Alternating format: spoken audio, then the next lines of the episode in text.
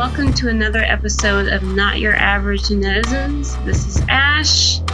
I'm joined by my lovely co host, Jimin. Hey guys. And Nat. Hey. We're here again for another week of K pop goodness. Even with everything going on in the world, but we will soldier on through somehow. First up, did anyone want to talk about what they've been listening to lately? Yes.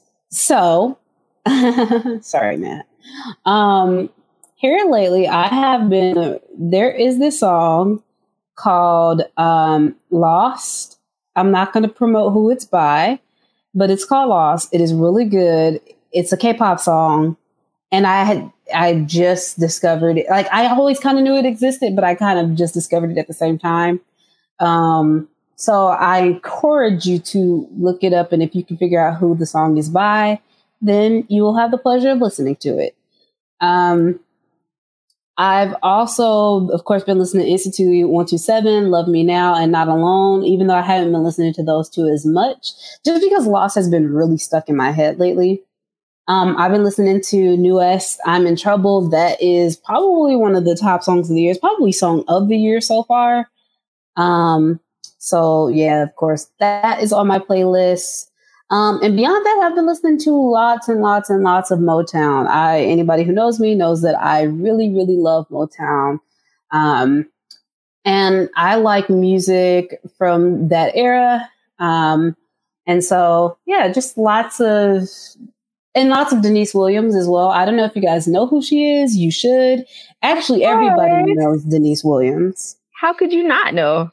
Yes, she is super iconic. She has a super iconic song called Silly. So I would be very shocked if you didn't know the song. And let's hear it for the boys. Yes, Footloose. Yeah. Um, and also, I think of when I hear her, like I hear her name, it's always let's hear it for the boys. Let's hear it for the boys. Reason. Yeah. She also has uh, It's Gonna Take a Miracle. Yes, that is yes. true. Uh, so that those are all great songs. Um, I really encourage you to listen to them. Also, I believe it is the O'Jays who have all of the hits, and I just um, I just realized that the other day because um, I was just I happened to say, t- say to my mom like, man, like I didn't realize they made some of those hits that like she used to be my girl. I didn't know that that was their okay. song. Yes. Um, but their my favorite song by them, of course, is "They Smile in Your Face," but all the time they want to take your place. Who who are they? Y'all supposed to say who you they know are. Who they are. Y'all don't know who they are. Y'all don't know the song. I don't know the song. I only know Love they Train. Smile in your face all the time. They want to take your place. The backstabbers. Backstabbers. Y'all know that you know, song? You know what's really funny? I actually have Backstabbers on my phone. Like if we were using video, you'd see that it's actually already saved in my phone. But that's it didn't come to mind at all. I apologize. wow. The black delegation would like to trade Natalie? Uh in the what? 2020 race draft? Do y'all remember Dave Chappelle did the race draft?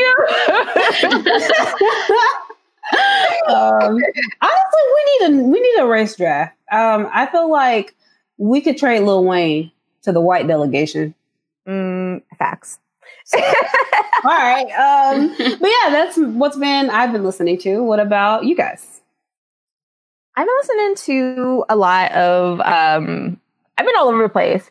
The last Verzuz, which was the epic, the iconic, the like I don't even know what to what to say because it was just so live, so lit, so amazing. Um and, and it was Beenie Man versus Bounty Killer, and it was just like Jamaica stood up tall and proud that night and it was just fantastic because it reminded me of my childhood um, it reminded me of just like how great a nation you know jamaica is it had they had played the national anthem in the beginning, which I mean, it's kind of ridiculous, but also very much on on on par with them. They played all the hits and they had so much fun doing it. And they had dancers. The police came and showed up uh, to sort of lock things down. And Mina Mom was like, uh, do you want to be that guy? And Rihanna was in the comments like, bro, you need to leave. And it was, it was fire. It was so much fun. Like I loved it. I, I thought it was the most fun I've had in a very, very, very, very, very long time. And I love the whole versus thing because I've always enjoyed that the ones that I've watched. Um, and I, I love how it's celebrating black mu- black music, black people, just the culture. Um, I, I'm, I kind of feel like it had to have happened before the events of this week. Um, because it's sort of hard to be in a, that kind of spirit. I feel like, with everything that's going on right now. Uh, but I feel like, you know, in terms of what we've gotten from the quarantine that have made it bearable in some ways, the Verzuz have been one of the things that I've enjoyed the most. And this one was just hands down just so much fun. I loved it so much. Uh, so I've been listening to that and like a lot of reggae and stuff like that. And I've also been listening to um, just like Apple Music playlists just to sort of like expand things that I'm listening to. Uh, so I've been listening to The Weeknd. I haven't listened to Trey Songz. uh, and there's actually one song that I've been listening to like a lot, a lot. Change the Rhythm by Katy Perry is a fantastic song. I don't know why it didn't pop off the way it did, like it was supposed to when it dropped, but it's a great song and it makes you think. Okay. Uh, and I think the only other song that I really, really um, enjoyed was, eh, who's it from? It was like a Toronto artist. And, uh, oh, dvsn. That's who it is. dvsn featuring Ty Dolla Sign and uh, Buju Banton. And so that's what I've been listening to. I've been, I've been listening to K-pop too, but mostly just Apink. I'm gonna be honest. Uh, yeah, just Apink actually. Oh, and the Waiting to Exhale soundtrack because um, Babyface did a sort of introspective on the album and he you know brought up all of the ladies who were on it and like little anecdotal like stories about them you laughed you cried it was a fantastic time i did watch waiting to exhale before that because i hadn't seen it in years and ladies do not do what any of those women in that movie did please i just i just well except for bassett's character she was on top of it Bernie was on top of it but everybody else was just not not smart. Um, but the album itself is so fantastic, and his stories were fantastic, and his love and appreciation for the music and for these ladies was fantastic. And yeah, it, it's really weird how leading up to the events of this week, everything was so great in some ways. Like not perfect, obviously. We still have a pandemic. You know, people are still dying. It's it's not a, still it's not a good time. But in terms of music, I felt like so much love for Black music and I still have love for black music, obviously, but it's just things are different right now. Uh, but yeah, sorry if that was long and rambly. so I haven't really been listening to much music lately. I've been actually listening to a lot of podcasts and radio and things like that. But Spare some time for the iconic, um, irreplaceable Mariah Carey. Yes, I am a lamb have been one for a very long time. And yeah, I went back in time and listened to a lot of her older stuff. Um, I'm more a fan of Mariah's older music, but she's done some pretty good stuff in the past, like 10 or so years. Um, had some good tracks come out. So um, I kind of went on the Mariah binge on the past week, and I'm trying to think if there's anything else that I listened to that stuck out to me. Highly disappointed by Lady Gaga's latest effort, Chromatica. It's um, outdated club bangers, and that's not what I'm looking for when I listen to Lady Gaga music. So, yeah, not my cup of tea. So, let's move on to our news topics. First up, YG is opening in house producer auditions for the first time since the founding of the agency. Um, it says the, it's called the first YG producer audition. Audition submissions are open and now until June 30th. There are no age restrictions, nationality restrictions, or academic background restrictions. So if you're interested, go ahead and send them in, I guess. Teddy has basically been the only person that you've been depending on, um, particularly for Blackpink's releases. I guess they're finally looking to diversify their lineup a bit. I mean, I guess that's assuming they can afford more people, which, you know, they're hiring some more, so I guess they can. Which personally is a good idea for me because Teddy sound has really grown old and kind of stale. I mean, there's only so much that one person can do for one group, so there's that. And YG himself may be reinvestigated by the Seoul prosecutor's office on the charge of interference on BI's drug case. So YG um, had previously been accused of using threats against a witness to cover up BI's involvement in drugs, but now the investigation is being reviewed because it may have been some corruption involved in in the investigating aspect of it. So they're going to be looking more into the case and allegations of a whistleblower outing or into allegations of the whistleblower being outed. So this is another issue for YG. Um, I don't know. It seems like it's hard to make things stick for this guy, even if they are going back in and looking at the case. I, I personally don't think he's going to jail or he'll really be accused or, you know, anything will actually stick to him because he knows too many people. I think YG is just one of those people that has a guy for everything and he obviously has knows a lot of people in high places and I don't think that whatever this ends up being, it probably won't be ending up with him being arrested. So any thoughts on the auditions or YG? It's weird that he has so many people on his roster that want to make their own music and he's still looking for a producer. So well, it's kind it was only like Teddy, right? Pretty well, much. yeah, but like the thing is that like I'm pretty sure that GD and all these artists, a lot of them want to make their own music on their own, you know, like and just sort of be what BTS is being pushed as. Um, even though we've seen how many people work on their music, but a lot of the time I always got this I this impression that the members of 2NE1 and, and Big Bang especially would like to just you know be free to create something on their own without YG pushing, you know, a producer on them. And in the case of producer, I mean Teddy. Uh, so it's kind of interesting that, you know, they're they're not just allowing them to sort of like take the reins and make their own stuff, you know? Like why do you need to like have a competition for a producer and start from the ground up?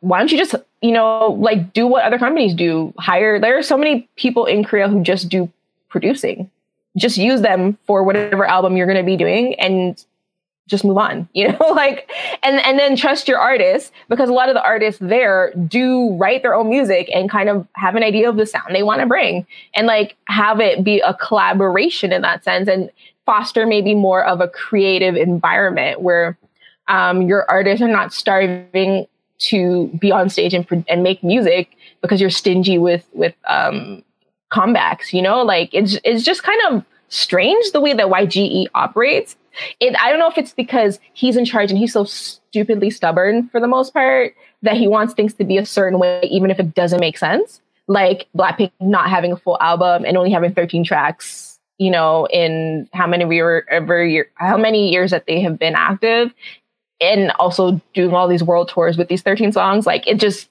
a lot of the logic is lacking. But I'm not surprised about this because I did hear a rumor that Teddy and YG were beefing. I don't know if it's a credit situation where he wasn't giving Teddy the money he was supposed to be getting, or if it's because Teddy has the black label now and he just wants to focus completely on that with Sony and whoever he has on it. But I did hear from before that there was some beef going on between Teddy and YG. And so this is not a surprise at all. And, uh, you know, if YG goes to jail, I would be very surprised. I just feel like he knows too much about certain people that I don't think he'll ever go to jail. but it's 2020. The world is on fire. Anything could happen. So uh, hopefully justice is served. And um, we still get the Big Bang album later this year. On to the next. In COVID 19 news, um, as far as Korea is concerned, um, our last episode we talked a bit about some of the idols who were suspected of having been out and about, um, particularly at some nightclubs where people were infected by an individual who had been to the same place. Um, there were some people that were suspected, and it was confirmed that Jungkook, um, Eunwoo, Jaehyun of NCT 127, and Mingyu of 17, and then Eunwoo is from Astro. Um, that all of them were out together and were out clubbing in Itaewon or, or going out in Itaewon. And apparently they visited a restaurant and two entertainment facilities. Um, the main issue with this is that, you know, these idols are known for promoting social distancing and quarantining and all these things, and that they obviously weren't doing these things. They were going out, they weren't quarantining afterwards nobody would have even known about it if uh, you know dispatch hadn't have found out. So there was a bit of an uproar in south korea about it. And because of that a couple of the idols did write um, letters. Um, i don't remember exactly who wrote letters um, so Jaehyun, apologizing. Jaehyun wrote the first letter, and then Eunwoo basically just copied Jaehyun's letter. okay, uh, and yeah. put his name on it. So yeah, okay, um, yeah, yeah. Thank you. And then the other two, I guess, did not write letters, although all of their companies released statements confirming and apologizing for what the idols did. And Koreans, South Koreans were you know, in general upset because, you know, they were obviously violating social distancing and quarantine, quarantine rules, self isolation rules, that sort of thing. And it was also found out that Winners Mino um, had not been to a club. He had actually been to someone else's house as opposed to that. So it seems like it was more of a smaller gathering um, as opposed to being out in the public space.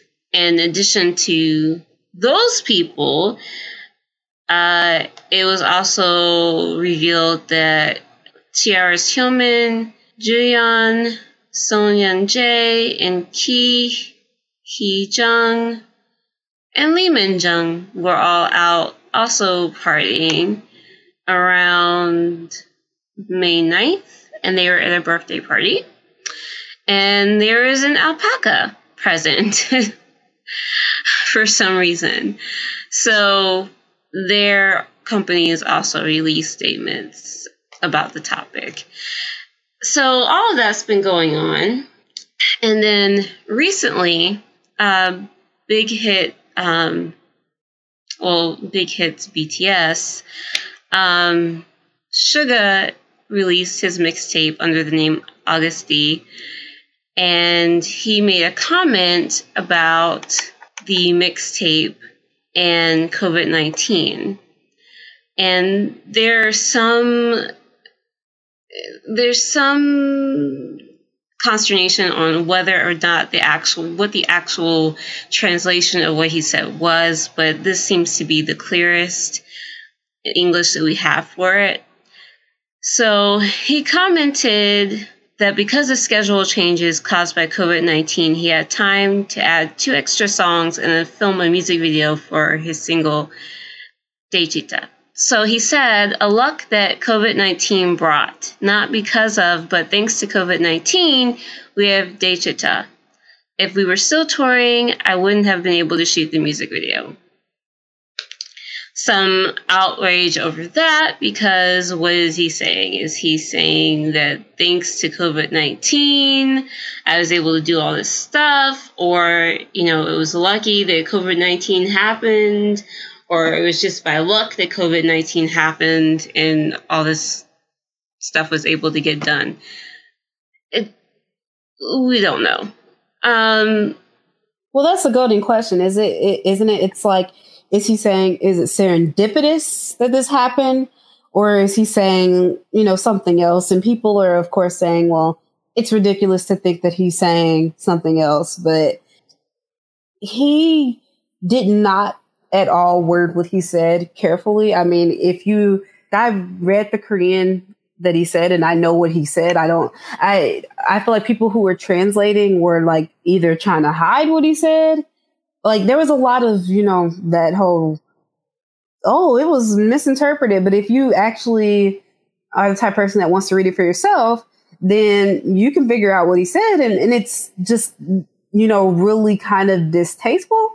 It's not, I don't necessarily think it was malicious, but I do think it was a situation where it was like you could have really chosen better words. Like um, some of the words he chose, he definitely could have said it differently. Um, it, it, gives it this vibe that he thinks that um, he, he feels like coronavirus is a good thing.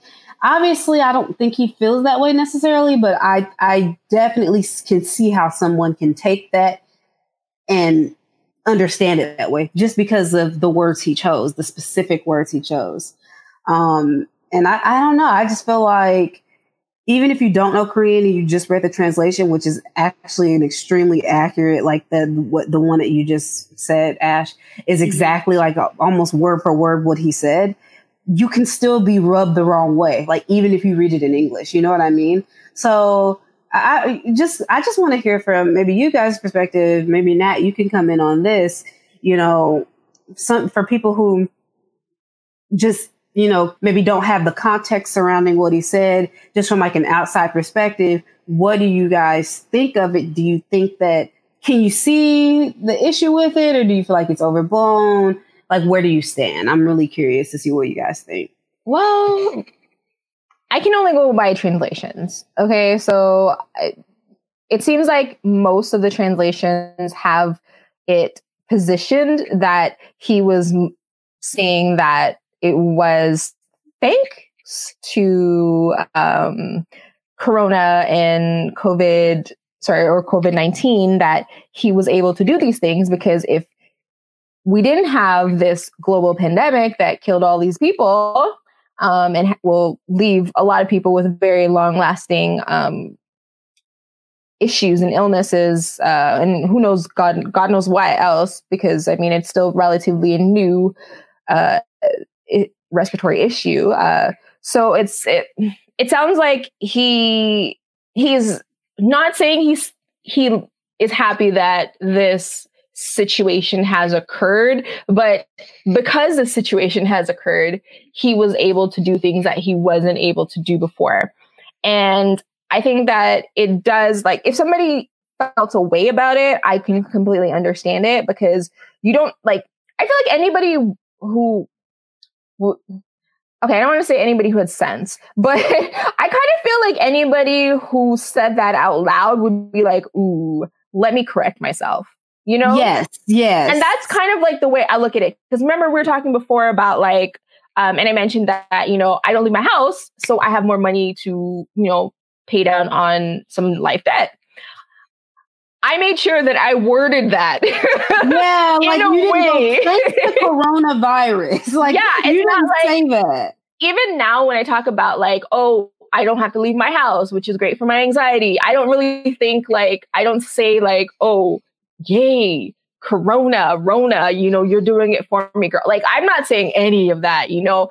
And if I do feel like it come across like I'm saying any of that, I correct myself right away. Because, you know, once you've said something out loud, you kind of can hear it in and, and you can kind of dissect it in different yeah. ways.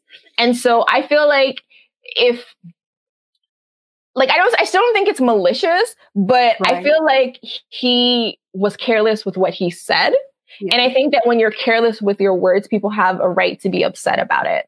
Yeah. It, so, yeah. In, in this case, especially like with what's going on in the world, you have to be very, very careful about the things that you say. And I wouldn't be surprised if fans were blaming translations and maybe trying to hide it because it's not like it's not it's it's not like that's not something that they have not done before, you know? Mm-hmm. So in this case, dude, you should say something because the way that you came across was not great. It's not good for your image. It really does make him sound kind of like a jerk. Yeah. And, and, yeah, sorry it's totally okay to make a mistake, right? Yeah, but you need to correct it as soon as possible yeah. when you realize it. I totally agree with you. Sorry, go ahead. Go keep no, going. No, no, I was just gonna say, like, I don't know. Yoongi, you know, I talk about him and how pretty he is all the time on here. So, you know, I I can I feel like I have I feel like people maybe are under the assumption that I am an Agust D Suga Yoongi fan. I'm not. I'm superficial. I'm a fake person. You know, I'm a fake fan. because I feel like the more you get to know about him, the more his ego sort of turns you off. And I, I can only say that as, as like me as a person who sees the things that he says, the things that he raps about. We were talking about um, Daechwita before and how it was like all these haters that you can't name. And it also came across too in the rap but it also came across in the rap songs that they did with the rap line on their last album when we did the album review. Yeah. They talked a lot about haters, but I'm kind of like, who's the haters? Where are they? Like, you have people who are not fans of your music, yes, but I've never actually seen somebody come up and be like, oh, BTS is ugly and untalented as fuck and you know, they suck. Like I've never and, actually seen somebody say that. I've seen them, their fans say that about other groups. Yeah. And the, the funny thing about that too is like, I do think that in the past there were people who said things about them. Like I do remember seeing videos where like hip hop artists, quote unquote, Korean hip hop artists would say like, "Oh, you sold out," and like, you know, you're doing the whole K-pop thing, and you're wearing all the makeup, and you're running around looking like a girl, and these, these sorts of things. Which obviously, looking like a girl is not an insult. um, but they're framing it that way, and I can understand why you would be upset with that. But girl, we got it after the first cipher. How many times do y'all have to make a rap song about these same people? Which, of course, I want to clarify obviously, the songs are not about these same people. The songs are about different people. They've evolved to the point where, I mean, there was a beef between Bobby and RM. And now there seems to be a beef between, well, a one sided beef between uh, Suga and BI. Like, it's just, we get it. Like, it's just, we talked about it in the music video reaction, which go check that out. Yes. Um, we're gonna have that out, you know. Um, but uh, when we, yeah, we when we reacted to Daechwita, we had um, we talked about it. But it's just like you're right. The, these imaginary haters, like I, I can't imagine. Even if, let's say, even if you know, of course, they have people who you could call quote unquote antis, right? I will never yeah. say that they don't. I'm sure that every K-pop group has antis. Has an anti, yeah. But what is the likelihood that BTS is seeing more anti comments than they are all of their Love. fans and their yes men and all the people who yeah. are just kissing up to them? Because that's the one thing that a lot of like celebrities who reach a certain level of fame, um, who go kind of crazy with it. You can say that about like, you know, I, I love her to death, Whitney a lot of people oh, who yes. a lot of people who pass away, you know, with drugs involved, there tends to be a lot of yes men. You know what I mean? Yeah. So my point is, is like celebrities are going to have people who just kind of feed their ego, and exactly. and I I I'm hard pressed to believe that BTS is more engaging more with antis than they are people who are feeding their ego on a daily basis. Especially I mean, you, with all them articles that come, pop up about them all the time. All the time. And then you've got little things like the, I don't know if you guys heard, but one of their managers, had one, his girlfriend, yeah, was riding around in their van, flaunting, like, look at me, I'm in BTS's van. Like, if you see stuff like that, people are just happy to be in your van not even in your presence, not even holding something that belongs to you, but being in somewhere that you have been in before. like that's so strange. That's I am breathing their air. like yeah. if you have people doing that, I don't see how your world could be so negative all the time. It makes me feel like you were trying to to find negativity where there seems to be very little of it that you can readily see. Like, I, I don't know. It just seems strange to me. And so, yeah, those imaginary haters and, and picking fights with people who are, I mean, YG Entertainment is already dead. I mean, they, how are you gonna kick a dead man when he down? I mean, we kick the dead, we, we kick YG, but it's different. yeah, YG is still much richer and much more connected than we are. Than, so. than we are, and, and, and absolute. Uh, there's a lot of things going on there. But th- that's not what he's talking about when he's rapping about pill popping celebrities who are uh, selling out for TikTok and all this, that, and other. He's not talking about, you know, YG abusing like the, you know, he's not talking about Seungri's burning sun. He's not talking about YG being uh, basically abusive to his artists. He's not talking about YG selling BI out he's not talking about you know all of the the nth room scandals and all of the corrupt government officials. You know bts was building they built their brand brand on being anti-establishment and being about the youth culture and being anti-government and you know let's rise up and be free. But they're not, not speaking out about any of this corruption going on in their society. Absolutely that, none. I mean i have yet to hear anybody from Big Hit Entertainment, let alone from BTS, speak up about the nth room scandal. And I'm sorry, that is the most that is one of the most disgusting scandals I've heard in my life. I mean, you talking about hundreds of thousands of people are involved in that scandal, exploiting um, young children. Like, I, I don't understand. Like, you don't talk about that yet. You want to call BI out for okay, I keep saying BI and you know, just because I think it's BI, but he's specifically calling people out for using drugs. And it's like, that's your concern, Yoongi? Yeah. That's what you're worried about in your culture? Actually, I, I will say that I did notice that for all the talk that, you know, Forbes and all these these places give to the group about you know their social justice. They don't actually talk about social social justice. Mm-hmm. uh, they do a lot of like love yourself stuff which is not they, social justice no it's not. It's it's like that's more about you know like mental health. and internal yeah and, and internal stuff. I, I never really see them talk about actual important like not that Political that's not issues. important but i don't yeah i never see them actually you know put their their platform where their their causes you know? Like it's right. Like it's just really strange that you know they have uh, completely positioned themselves as the voice of the people and yet um you know the people are depressed yes but they're they i i feel like what DAY6 did with zombie I feel like I've never, I'm like, I'm not a BTS fan anyways, so I, I can't really say like for sure they haven't done it or they haven't done it, but I haven't seen that type of thing from BTS before. Like in terms of what I saw with like DAY6 the zombie, um, and just like Jungkook, Jonghyun, sorry, with um the song he did with Taeyeon. I can't remember. Oh, the name. Jonghyun's lonely. Yeah. Oh, Yeah. Jonghyun is. You know what? That's one thing I can say is like you know. Even though you're you're going to be hard pressed to find an SM artist that does talk about social justice, one thing I can say about Jonghyun is that his music that did speak on mental health came from a very real and deep place. It was not shallow and in any sense of the word.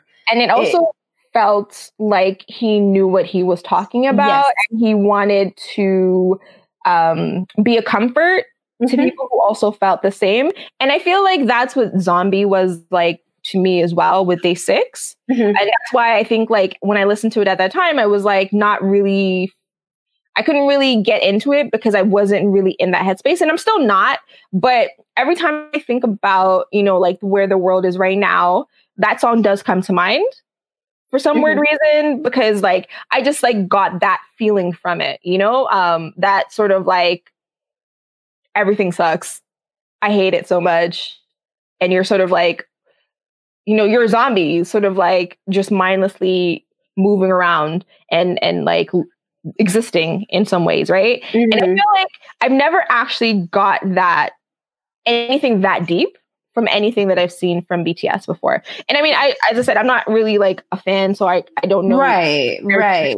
to be able to say like, oh, they have a B side that does this. You know, I don't I, I don't know that. So maybe there is, and maybe I just don't know it. But in terms of like, I've known I do know their their um title tracks Mhm. and the things that I've, you know, like when we did the the listen and the stuff that I've picked up over time.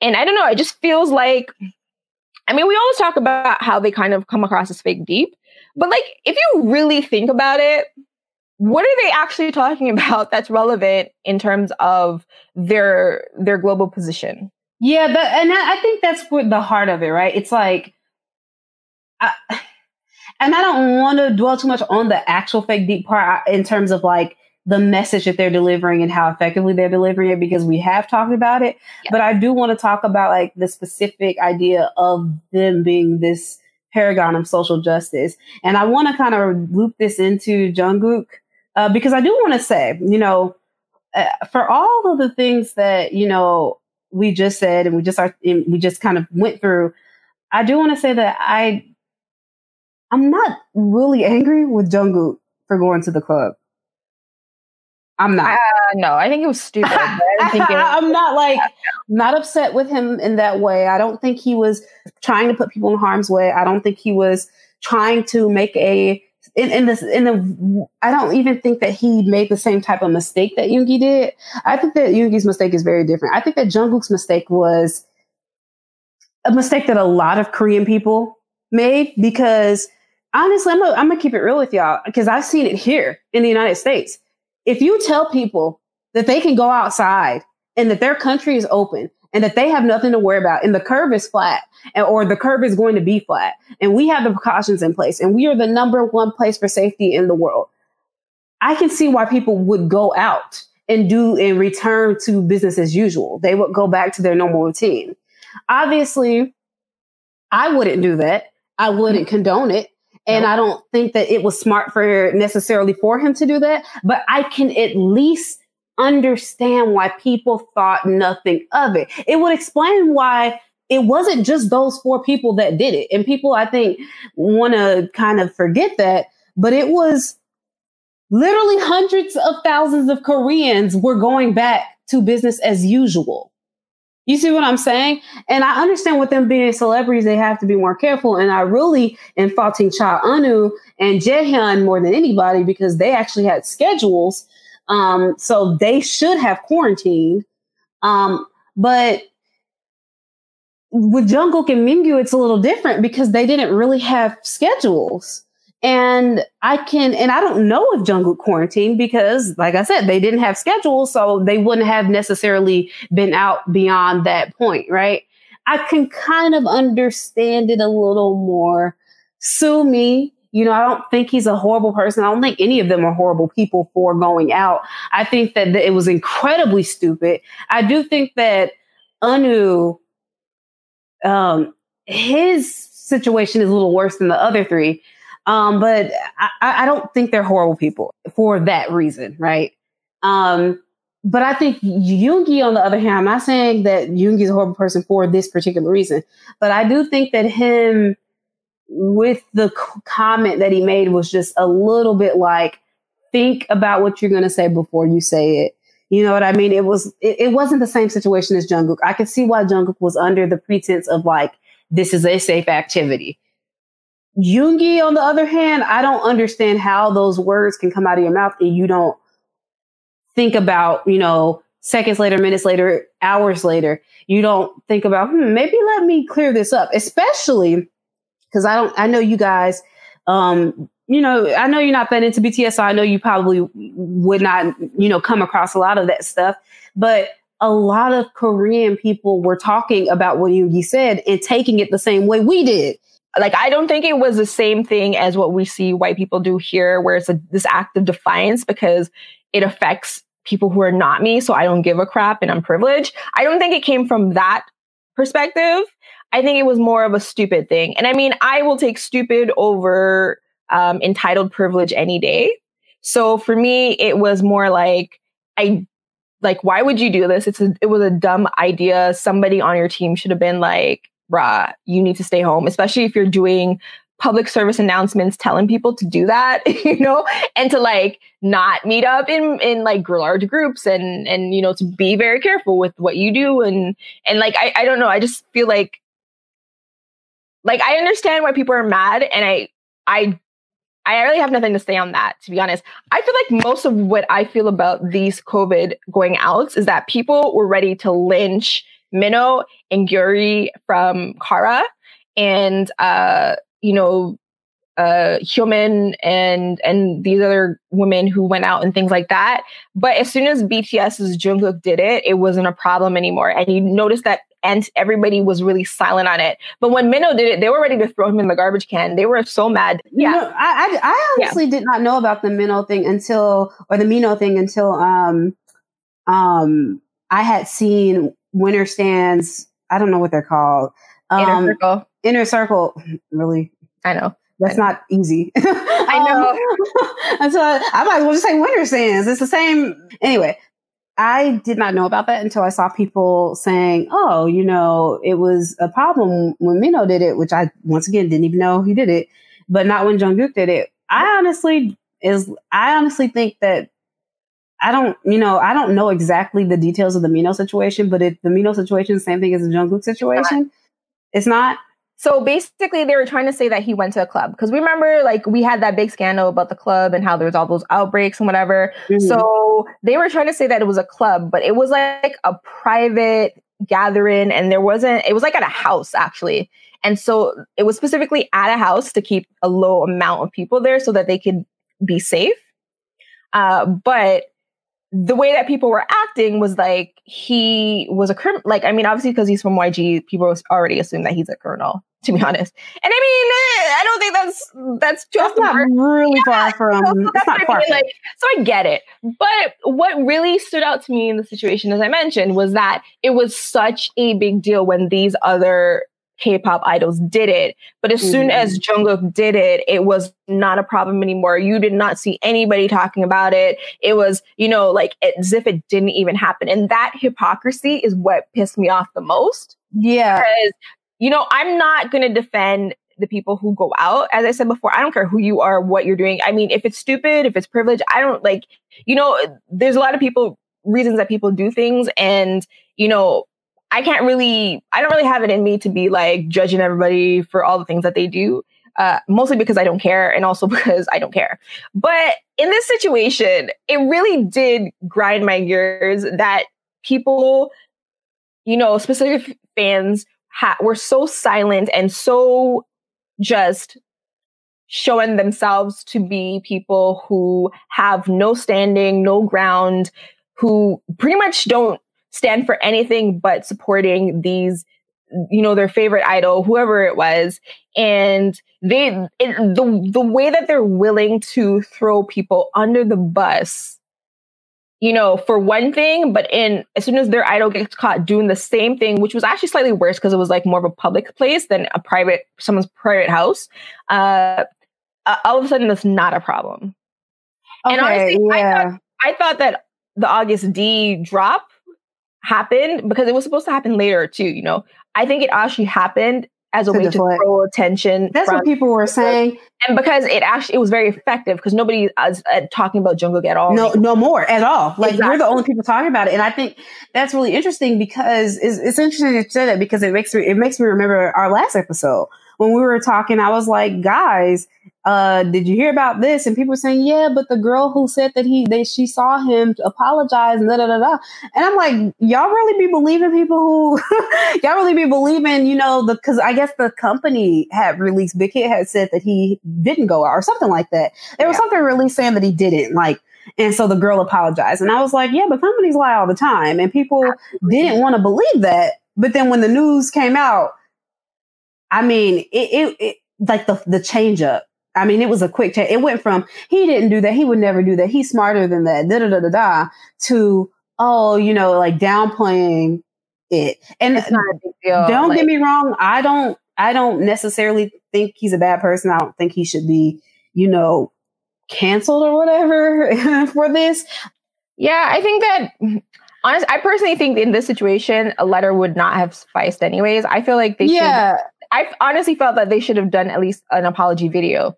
And I say that just because then you can hear from their own words why they did what right. they did, and, and it would exactly. be more effective. That's and, exactly what it is. Yeah, I just don't think that they're no, it's okay. I just don't think that in a letter really, especially since anybody could write this letter. So for me, it's like, yes. why, like, what is your letter going to do? Especially, like, right, not only can anybody write it, but you also mentioned that one person copied from another person. So it's kind of like, why would you even bother? Like at this yeah. point, I feel like you just don't care and you're just I doing it because people say you have to do it. Yeah, I can't measure sincerity if I can't hear your voice and see your face. Like exactly. I don't know. Like to me, it's just it, it, it's a an easy cop out. Like it's it's like who is this for? What is this doing? I don't I don't need it. I don't get it. So, um, with that being said, like I, I do get what you're, where you're coming from and seeing it that way. I do agree. Um, and like I said, people were trying to say that it didn't happen when I knew, like I knew, I saw someone on Twitter who had the receipts and she was trying to tell people that yes, Jungkook was out with his boys and people's denying it. And another thing too is like, we, we do have to be careful to not, to to not shift the blame entirely on Jungkook because there were three other very exactly. prominent idols out with him. So I do think that that is one place where people have a point is like we cannot forget that these other three idols were also stupid enough to go out there and do the same thing. They all like made 22 year old poor decisions at this right. point. Like that's really what I see about it. As I said, like for me, I don't even care. Like I wish he, I really wish he would didn't go outside. But at this point, like you can't undo that, you know. and he better just pray that he didn't have a waiter that you know had corona, was asymptomatic, and might have given it to him. You know, like at this point, you know, it happened, and there's nothing that can be done about it. On like, you know, but at the same time, like for me, it was more like the fan reactions and how people acted like it. All of at first it was a big deal. It was the worst thing you could possibly do. It was pretty much murder. You going outside, you know, in the time of Rona is murder for a lot of people. And then as soon as Jungkook does it, it's not a problem. And it's crickets. Like just say that you, you know, you don't actually you don't care. care. Yeah, just say you, you don't mm-hmm. care. Just say that you stand for nothing and that you're empty and and just just you know what? Just just say that you're anti everybody. Just say if it's not BTS, you're not here and you're not here for it. you don't care. and it's not really about you know the quality of music. It's not really about any of that stuff because how could you have how could you measure integrity in music if you have no integrity as a person? That's kind of just the way i look at it. And like it really did upset me because i had seen some terrible things that people were saying about Mino and about Hyori and Hyomin and like all these people who had, you know, gone out and like were, you know, even I personally just believe you shouldn't leave your house because that's what I'm doing. But I totally get, you know, other people are different. I'm very much like I like being in my house. A lot of people don't like being in their house. Maybe some people can't be in their house all that time. I totally get it. And you know, if that's a risk that you want to take to be outside, to get it, to pass it, to to whatever, like I can't stop you. We're you know, for the most part, we're all adults. We can make our own decisions. Uh, you're just not going to catch me out there with you getting something. It's kind of that's kind of the end game and, and goal of that. But at the same time, it's like, and I noticed this about a lot of Korean idols that I follow on Instagram. They're just out and about like it's nothing. And it was kind of crazy because I would be here in Toronto quarantining and you know like they're just like now slowly lifting restrictions it's like not even like i don't think the mall is even open right now so it's kind of like they're still on the path of doing that and i would see like Taeyeon at a coffee shop. And I like it was very strange to me just to see like how different different places were treating it and how like the reaction was. And I know a lot of people were like, oh, Korea is a different story. You know, they were on top of it, they tested everybody, whatever. But I mean, one, it's asymptomatic. Two, I've heard about reinfections. Three, there are no vaccines, people. So at this point, and oh, and four, like they're starting to see that there are long lasting effects to your respiratory system. So even if you get it and you know maybe you don't really feel anything from it, who knows what's going to happen 10 years down the line because your throat's all messed up because you got the rona and you didn't even know. Like so it's these these risks that people are taking.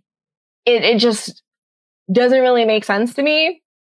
And I mean, I'm not, I'm only one person. So obviously there's going to be a lot, of, a lot of things in this world that don't make sense to me. But at the same time, I just like, don't do it. Like, I just want people to think a little bit more before they, before they do things.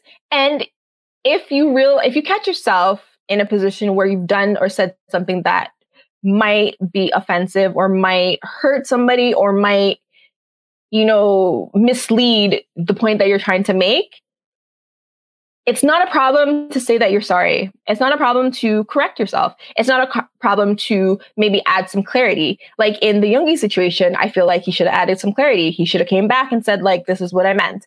With Yoongi, I feel like he should have, and not just Yoongi, but the other guys as well too. And like, you know, anybody who, who might be seen, who might get flack for it in, in some ways. I feel like a short video being like, hey, this is what happened. You know, I didn't mean to do it. Or maybe like, these are the precautions that were in place. So I thought it was safe. You know, these things are very helpful. These things would definitely prevent or, e- or maybe not even prevent, but lessen the type of uh, criticism and justifiable criticism in all these cases that I'm seeing for a lot of these idols. And for the fans, just at this point, K-pop fans are like 90% garbage dump. I, I know I have a K-pop podcast, but just the things that I've been seeing this week do not make me feel like one, I'm welcome. Two, that y'all have sense. Three, that y'all have sense times three, times two. Sorry. It's like We'll be talking about that later though. Right now, I just just want to say that uh please, please, please if you like somebody, do not defend them wholeheartedly and don't hate on other people, you know, who may be comp- competition in some way. And then when your your fave acts up, act like it's not a big deal because people see it people like your tweets are still out there. Your your long ass um, iOS press releases are out there. Like people can see the hypocritical behavior that you are spewing, and they have the right then to shame you. So that is a long way of of sort of covering everything that we've talked about here. Ash. Okay. Well, as they say, when it rains, it pours. Because not long after that whole kerfluffle, it comes out that with the release of Agust's mixtape, people start realizing that the third track on the mixtape, What Do You Think, opens with a sample of one of Jim Jones's sermons. Now, if you aren't familiar with Jim Jones or don't remember, he was a cult leader who led a mass murder suicide of his followers and his commune at Jonestown. Of the 909 people who lived and died in Jonestown um, in November 1978, the vast majority, um, around 70%, were black people. And right now, Jim Jones is one of the top trending, I guess, items on Twitter. And people are just losing their heads about it. Um, as far as, you know, who's using Jim Jones, whether it was right for him to use Jim Jones. Other artists have used it, so that makes it okay for him to use it um, a lot of people saying that trending it is taking away attention from Black Lives Matter. It's it's a mess. How many times do we have to tell y'all that we can focus on more than one thing at once? like, yeah, it is literally easy to do to have more than one thing to focus on.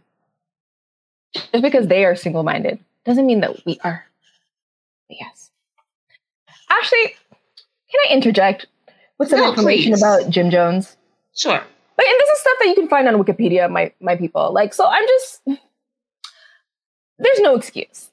But so Jim Jones wasn't actually even religious, um, which is how he infiltrated, you know, the minds of Black people, because we know that a lot of Black people, especially uh, people of the diaspora, diaspora uh, who have who they are more prone to fall into the church because the Western world hates black people. And yeah, so I mean, he sorry. came. Yeah, so he was a communist who actually didn't even give a shit about pe- black people, to be very honest. And he was like, "How do I infiltrate the minds of people that I can manipulate?" So he opened his own church, and he was a regular studier uh, or sorry, he regularly studied the likes of Adolf Hitler and Father Divine to learn how to manipulate people and in his cult. And so he pretended to care about Black people, especially Black women, because we know we are near the bottom of the totem pole. And so he used that to convince people to allow him to take their money, rape their children, and in some cases, just runaway girls, I guess, uh, and then murder themselves and kill their children. And so it is mind boggling that we would say that it's not right to use words of someone like Hitler, but it's okay for, for a Korean person who, you know, isn't that great in English from last, like, from what I, I can tell, he's not uh, as confident maybe as as uh, RM in English, but yet he found himself down a Jim Jones portal, and instead of researching Jim Jones and seeing the kind of trash scum that he is, he thought, oh, maybe I will use this recording in a song where I brag about myself. Okay.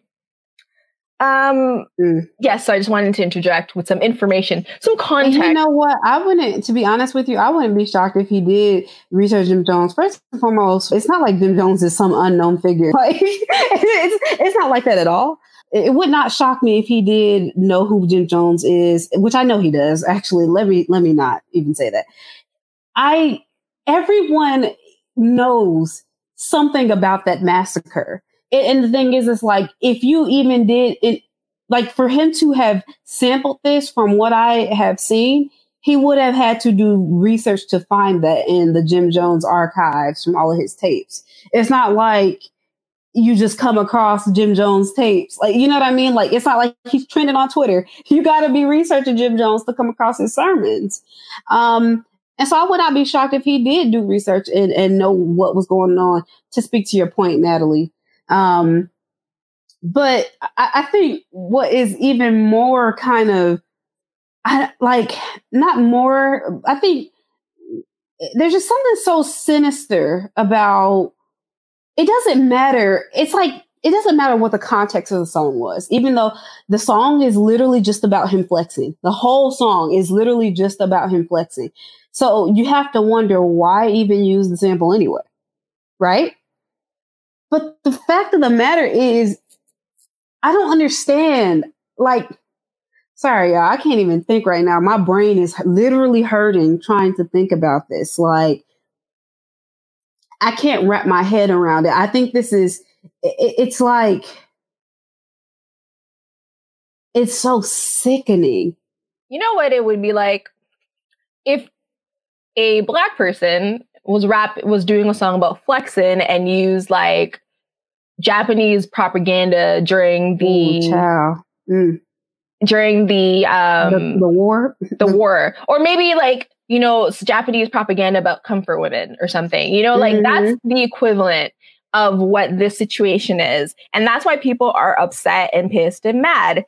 And that's why he does need to say something about this. If he doesn't say something about the corona thing, that's stupid too. But if he doesn't say something about this, like, yeah, bruh, he's fundamentally like, against.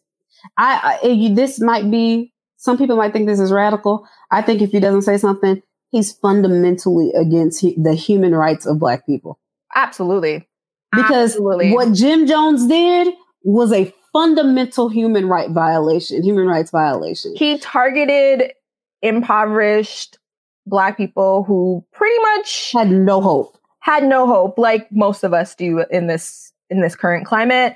And he took advantage of it. And when he could no longer take advantage of it, he instead of maybe giving these people some space to heal and maybe you know with massive amounts of therapy and probably some um, medication at least find peace in, in the future uh, instead of doing that he decided that his ego was so large that he, they all needed to die with him so that his legacy could be s- set in stone in some ways you know? And it was basically an God. ego move. I mean i don't understand you like make it make sense to me. Make it make sense. All that so that you can rap about how you're gonna this imaginary grammy that you're never gonna get. And these on, imaginary haters that don't exist. Yeah i would say to you, like if you do want to learn more there's actually like a really good documentary done by i think it was soledad o'brien on cnn that i had watched as well too because uh, I, I don't know if she had family in Guyana or whatnot, but like she had done this whole thing um, on uh, like a documentary on it or docu series on it on on the Jonestown uh, situation. So if you do want to get more information, there is tons of information available, and none of it paints Jim Jones like he was not 100% cognizant of what he was doing. But that's the thing, right? And so for you know Yoongi to use that, and then like the thing is like I know you said context doesn't matter, but the thing is like it was a creative decision to use this sermon of of sorts. Like it was a conscious decision to amplify a song. You don't oh, just yeah. put a sermon in or like, you know, lyric like a poem in or whatever. You don't just put this stuff into a song. you put it in for no, no, yes, exactly. You put it in for a reason. So there was something about this speech that he looked for, cut, got the rights to use, and put in his song that he felt was relevant to his bragging song. Because getting the rights to use it entails that you have to know who you're getting the rights for. Like you have to know who created the the intellectual property. Like you have to know, and I know that Yoongi's not a lawyer necessarily going through doing this, or that, and the other, but it's still the fact that he saw it, he wanted it in his song, and he kept it in his song, and it's there, and, and you know, and it made it to the final cut. It, it, I, I just don't. And then, but you know what? A lot of this makes sense because one thing I remember that somebody had pointed out when I was reading through, I had, I mean, this has started to blow up on Twitter and Reddit and all over the internet. And one thing that somebody commented was like, you know, this would be surprising if I didn't remember that they um, had no issue with the Holocaust memorial photo shoot that they did. Absolutely. I don't know if you guys remember that. I remember that. A that whole was, photo shoot at a Holocaust memorial. That was actually the first, um, one of the first scandals I've heard. Like for me, with BTS, the crazy thing is, the only reason that I knew who they were when they were like still a relatively unknown group, like they were smaller and they didn't have the fan base that they had, was the, through scandals, through RM being colorist and through the N word situation, and also through the Holocaust uh, photo shoot. Like these are the reasons that I knew of BTS. And so it took me a while to get into them because all I knew about them was bad things. And so it's, and actually that was also the case with GOT7. Cause like before I even knew who they were, um, I heard about that thing in, in the States where they were saying the N word and, mm-hmm, you know, mm-hmm, whatever. Mm-hmm, so yeah. it was kind of like, yeah, it was, it was very sur- like that's why nothing that they do surprises me and that's why i think i've always had a bit of cynicism to, and skepticalism uh, or skepticism, sorry, um, towards them because I, I guess in the back of my head, I remember the things that I knew of them before, and I have tried to give them a chance. I mean, musically, I definitely have been open to listening to them. It's just not my thing for the most part. But I mean, I still listen to louder than mom, so you know, say what you want, whatever. But it's just I was gonna say, I, I want to be clear here that don't get me wrong, like there are other members of BTS that have done trash things and that I recognize. There's a particular member of BTS who I will never personally forgive, but that's just my personal prerogative. You don't have to do what I do. Um, and this is not about him, so I'm not gonna, you know, really articulate, you know, enumerate his his wrongdoings. But I, I think that I do want to make it very clear that I am not saying necessarily that Yoongi represents, for example, you know, Jin or the other members or whatever, um, who I might not have as much of a problem with. I and, and I'm not also I'm also not saying that they don't necessarily agree with him, right? I'm yeah, just we don't know what they're doing. we don't know what they're doing. I I know what you've done in public and I know what you're comfortable with. And so far, to me, I don't have any reason there there are a couple members who I don't have any reason to have a problem with. But then there are members who I've certainly always had a problem with, and certain members who have disappointed me recently, like when J Hope decided he wanted to do chicken noodle soup. And I, that was a mess. Obviously, that's not nearly on the level of what Yoongi's doing. I'm gonna be real with y'all. I don't think those two are things on the same level. One thing is about the mass murder of black people. The other thing is cultural appropriation, which we can work through. Yeah. I can't work through the mass murder of black you people. can learn from that at least, at the very least, and it's it's not at the same level as of uh, offense. You know what's funny talking about V? Whenever I think about V, I just think one, he's gorgeous, and also that he likes to farm a lot. I feel like those are the only things that I know about him, and I'm actually really okay with only knowing those things about him. Yeah, I don't have to. Yeah. Tr- you know what? Stay a mystery, V. Yeah, I actually think that Jungkook is a himbo. And so I actually, I actually feel like I, I don't think that he means to do any of or cause any of the scandals that have happened. I just think that he is just a cute guy who's not very smart. And I'm not saying that he's a dummy. Like, I don't think he's like, you know, dunce or anything like that. You know, just people who just don't think. I think that's like just like they they do things without realizing the repercussions right away. Okay, okay. Maybe, and I feel like that's something you can learn from. Yes, So, yes. That's why I feel like for me with Jungkook, I just like you know, because I mean, if you think about his scandals, what have they been?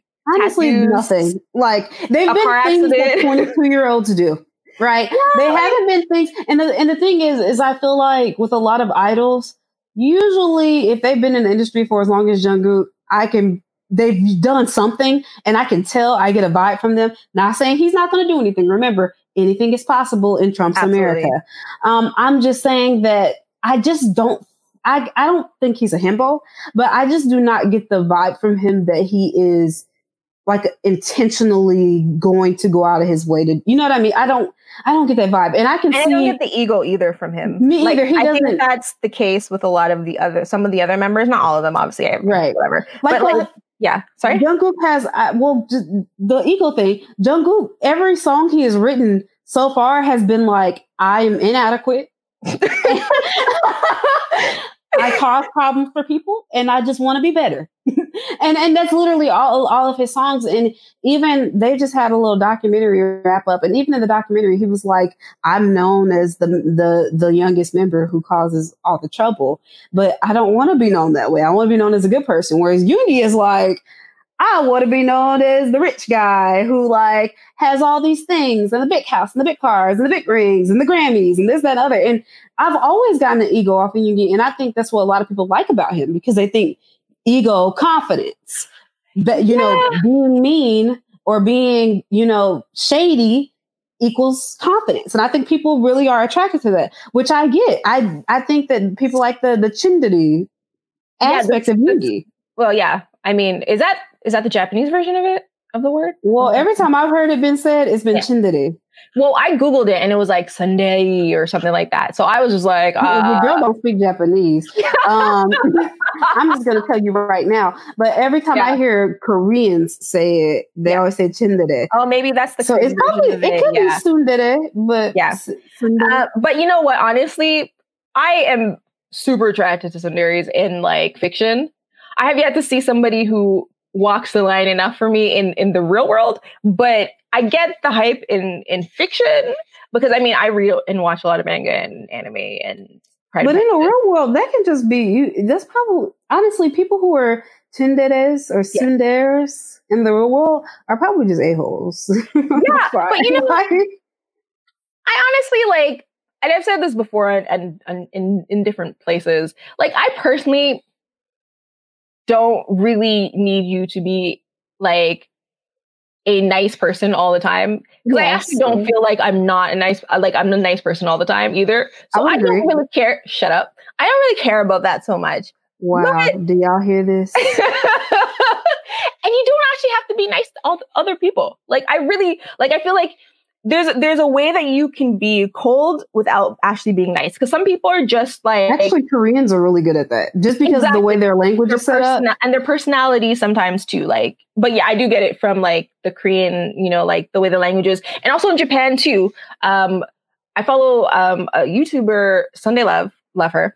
Um she says in in Japan it's like people aren't mean to you but they still treat you like you're not you know, you're an outsider in some ways. And she mm. said it's fine because she's like, people are very respectful. Nobody's ever been mean to me, but you know, they're not going to be, it's, it's harder to become really close to them. Mm-hmm. Honestly, I, I, totally get that. That's a very, uh, I feel like that's a very not even just Western, but a very American thing. I think is like you know you go to the grocery store and people are like, "Oh hi, how are you?" And you talk to people in line. Oh, I didn't need I that. like your this, I like your that, and that's a very American thing. And I do like that. Honestly, I'm one of those people that I do like that. It makes it feels comfortable to me, and also I'm just like a really nice, bubbly, happy person to, to people who I like. I don't. I'm not all in your face, but I'm just. I try to be you know, I try to be nice. I just don't see the point of not being nice, I guess. Like, unless you just wrong me, like, I don't, what's the point of being mean? no, no, no. Um, and that's the thing, right? But there's a difference between being mean and being cold. And so I feel like you can be respectful to somebody, but like, not have to be like, what's your life like? You know, like, and I guess too for me because mm. I talk to people all day at it's, work. It's, it's, also very superficial though. Like in America, it's not like yeah. I think people too. don't understand that. Like it's like it, it is it seems familiar to outsiders but the reality is you know i'm very awkward when i'm talking to that person in, in line at the grocery store about you know the newest candy bar that just came out or whatever we're talking or the, the lettuce aisle or something you know what i mean? Like it's it's still a very removed thing. It seems intimate but it's not it's just small talk. It's like I and that's why like with the whole Sundari, we're totally off topic. But with the whole Sundari thing, like I kind of feel like uh you don't have to be somebody who wants to have a conversation all the time. I feel like if somebody is trying to talk to you like, you know, like, oh, that chocolate bar, you know, like I like this one, blah, blah, blah. For you to be just like, oh, that's nice, and just kind of move on. Like, I don't think that there's a problem with that.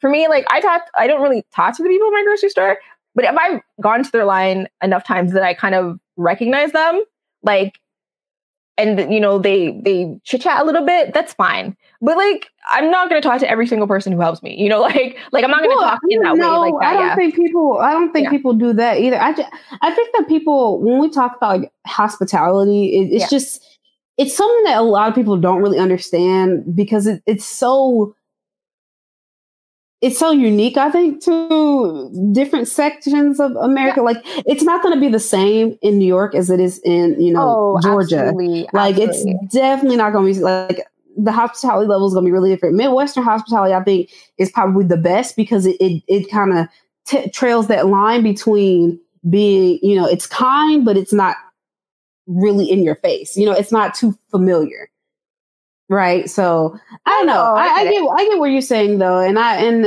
I, I, just wanted to comment that I think that's why so many people are so endeared by Yoongi. And I don't get me wrong, like I do enjoy Yoongi, like in terms of like what he brings, and I think he's funny and all those good things. But um, not. I mean, from here on out, Yoongi is canceled. I don't mess with Yoongi. Period. Um, I don't. I don't mess with his music. Um, I didn't like Daechwita to be honest. Um, and I don't know. Like I, I, there are some songs by him that I have liked. Well, I mean, at, at the same like this is intentional, and that's the difference. I feel like we always try to uh, determine, you know, for ourselves, obviously, if something's intentional and if it's not intentional. And this was clearly intentional. So you kind of have to determine from there, you know, like what you want to do if that's still something that you want to support. And I feel like like yeah, there's gonna be a lot of people who just don't give a fuck and like we're gonna like support him anyways. And I, that's completely up to you. I can only speak for myself and I can only speak for uh what I feel is right. And I feel like this is wrong. Like I feel like what he did was wrong and I feel like what he did was so wrong that it has completely turned me off too. Uh, and it's funny because I didn't even know about this coming into this podcast. like now, obviously, Jim Jones is is trending on Twitter and you know worldwide. So obviously now it, it's become more of a discussion. Uh, but it could easily have also been just like lost in the shuffle. To be honest, with everything that's going on and all the looting and all the stuff that's going on right now, like it could have easily been swallowed up and I could have missed it. So it's kind of good that we are discussing it. And it's it is good that we are, you know, trying to dissect how something like this could happen. And, you know, we don't know why. We we still don't know to this day why he did what he did. It, I don't think he's going to say anything about it. I don't think Big Hit is going to say anything about it. I feel like it's just going to be one of those things where they'll drop maybe uh, something for the fans and people are going to try to brush it under the rug.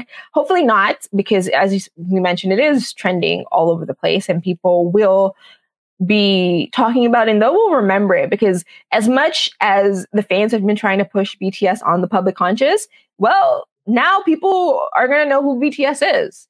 And they didn't like the music, but they're definitely going to want to talk about this. So, yes. and what's so malicious from the perspective of BTS fans, just kind of like shifting a little off of Yoongi, the specific action, and more onto the responses to it. What's so really, really like strange about it is that I didn't even know this personally, but there there's videos circulating from last year, 2019, where Yoongi was playing this song as he was editing it on his computer and he was playing the sample. And Armies actually tweeted the video and said, Oh, he's using a Jim Jones sample. I wonder what he's going to use it for. He's such a genius. This is great. He's using this iconic Jim Jones sermon, this, that, and the other. Like it, it they were like saying it as if it was a good thing that he was using this sample. And they didn't think anything was wrong with him using that sample. I don't know. What were you going to say, Nat?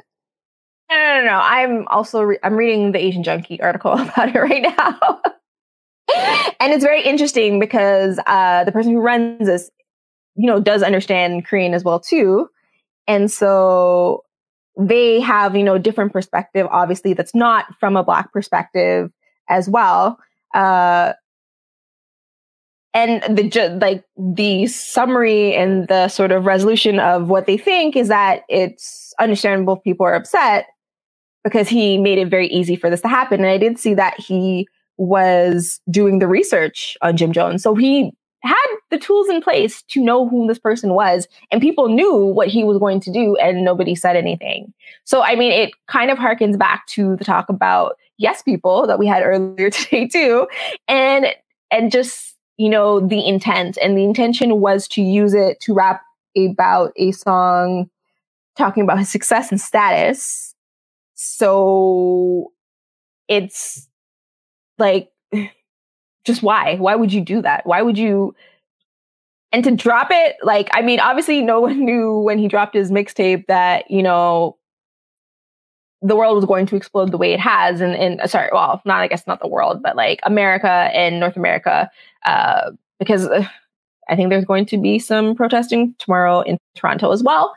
Uh, I feel like uh, no one knew that this stuff was going to happen. So obviously, like, to say that, you know, he I don't think you can make you can say or make a claim that you know he dropped it for for the attention because of what's going on right now but he dropped it for attention for other reasons and now we have this this this situation and it doesn't look good for him it it makes him kind of look like an asshole to be honest so uh I mean, but, you, yeah no 100% makes him look yeah. that way i think honestly, I, I can't say how people are going to react to this once it gets bigger and bigger and once and if Korea even reports on it. um, I, I, can't say. Um, but I do want to say that I would hope that anybody with a conscience would feel away about this. And even if he apologized, it would, I, I don't think I could forgive that. I'm sorry. I haven't forgiven Chin. Obviously, Chin didn't apologize, but even if he had, I would have never forgiven Chin. Um, mocking slavery is not the wave. Um, mocking mass murder is not the wave either. Um, so I, I no, it's a no for me. I mean, honestly, y'all covered it all. I mean, I I want to know what else is gonna if he's gonna come out and say anything at this point. and if there's, I mean, you know, like Jimin said, it's not something that she can forgive. But I feel like if he even comes out with anything where he says he's sorry, then there's not going to be any real repercussions from this on the group or on Yoongi. Like, I don't, you know, this is not something that's going to hurt them, I don't think. So, okay. Yeah. So, next topic. Uh, Are you talking going straight to the world? Jason Parkus? Oh, Jason yeah. Parker? Forgot about that. Well, because that all kind of goes together. Friend right? of the Parker. podcast. Uh, we are so fake. no, know what? One I, I have b- before. I have asked Jay Park on Twitter to be on our podcast because I feel like he would be a great guest. He would. So, you know, we we might not necessarily agree on everything, but one thing we can agree with is uh, giving black people money. So, uh, absolutely, Ash, if you want to take the reign. Yes. Um. Well, with everything that's going on in America right now, uh, Jay Park uh, donated a nice sum of money to um, was it Black Lives Matter? It was. It was, okay. He donated a nice sum of money to Black Lives Matter. And he is, as far as I know, the only K pop, K hip hop star to have done so. And it was really nice to see. Uh, you know, we have said some things about Jay Park on the site. We have um, with him on quite uh, many things, but um, we always support those who support our people.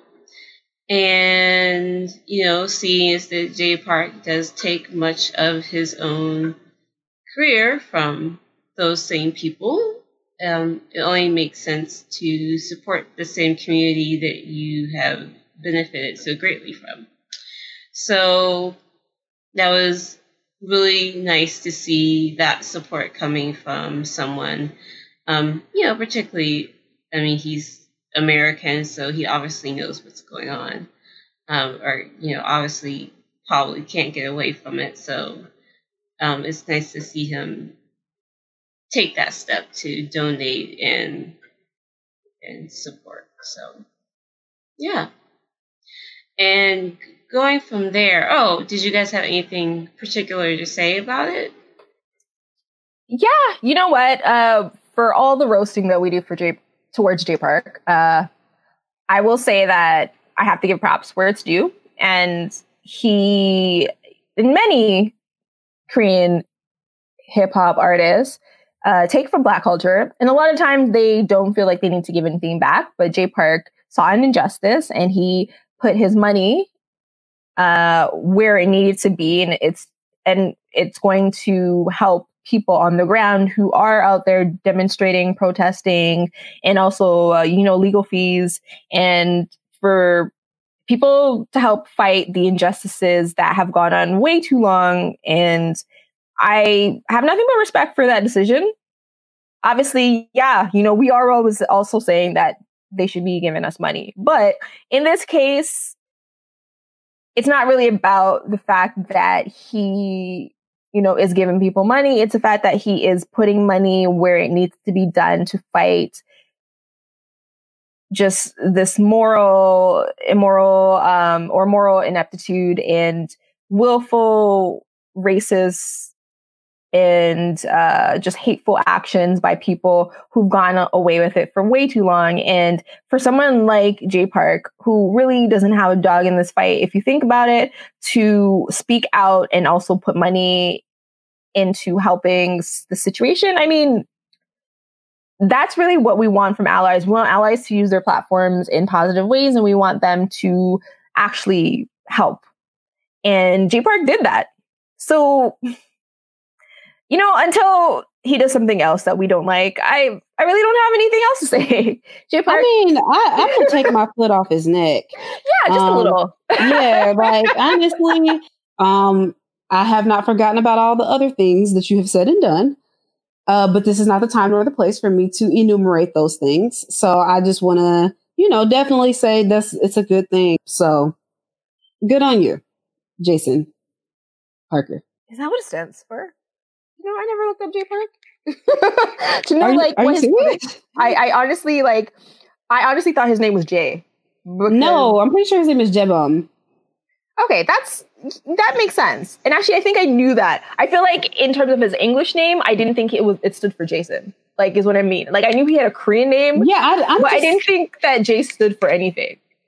Girl, I'm just calling him Jason Parker the same way I call you Natalie. Oh, okay, fair yeah. enough. Yeah. fair enough. Jason Parker. I, I like it actually. So this week, a lot of stuff has gone down. Um, a black man named George Floyd um, died in police custody after a policeman handcuffed him and um, pressed his knee into his, or his part of his leg really, into his neck for over four minutes, about eight minutes, until he passed out and later died. Um, and that set off a wave of protests and riots.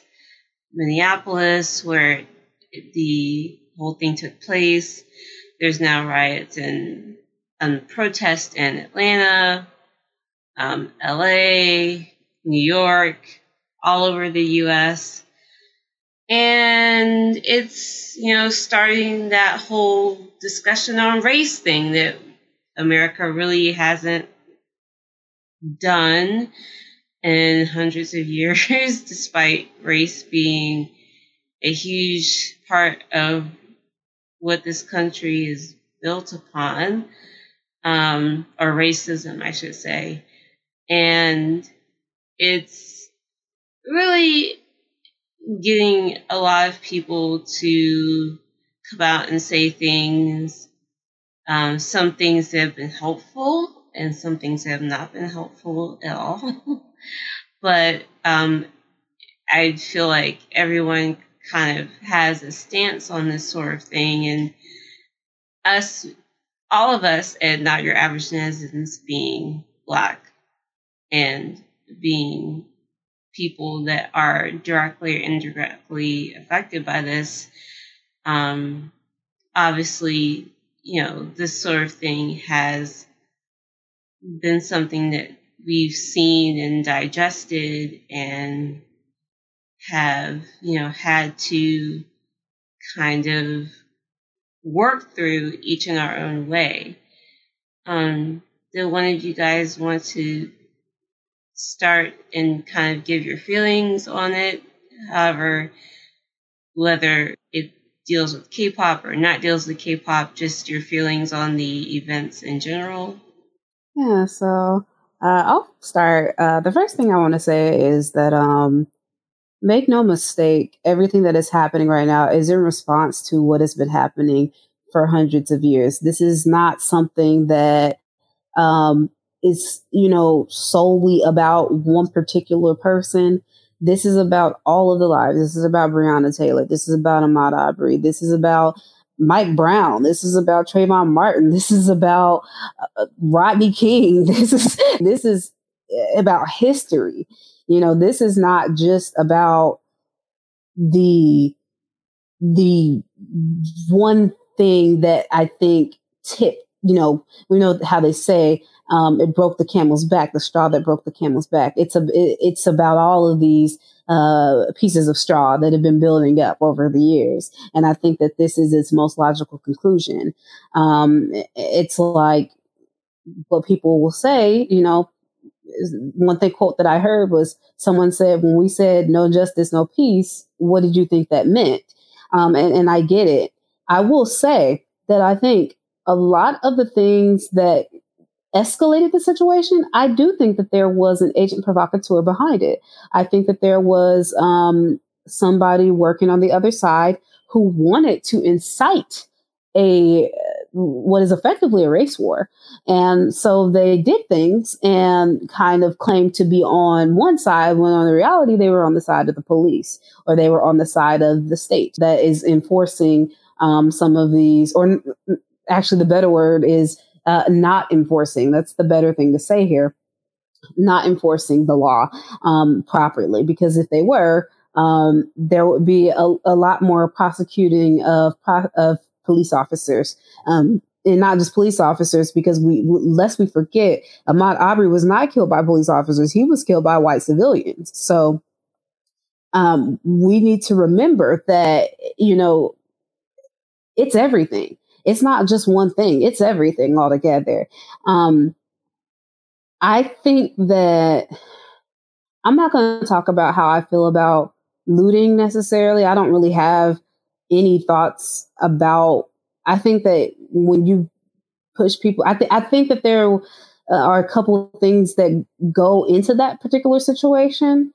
Um, like I said, I do think there were agent provocateurs. I think there were people who were trying to incite things to make them worse um, and make them seem worse, even.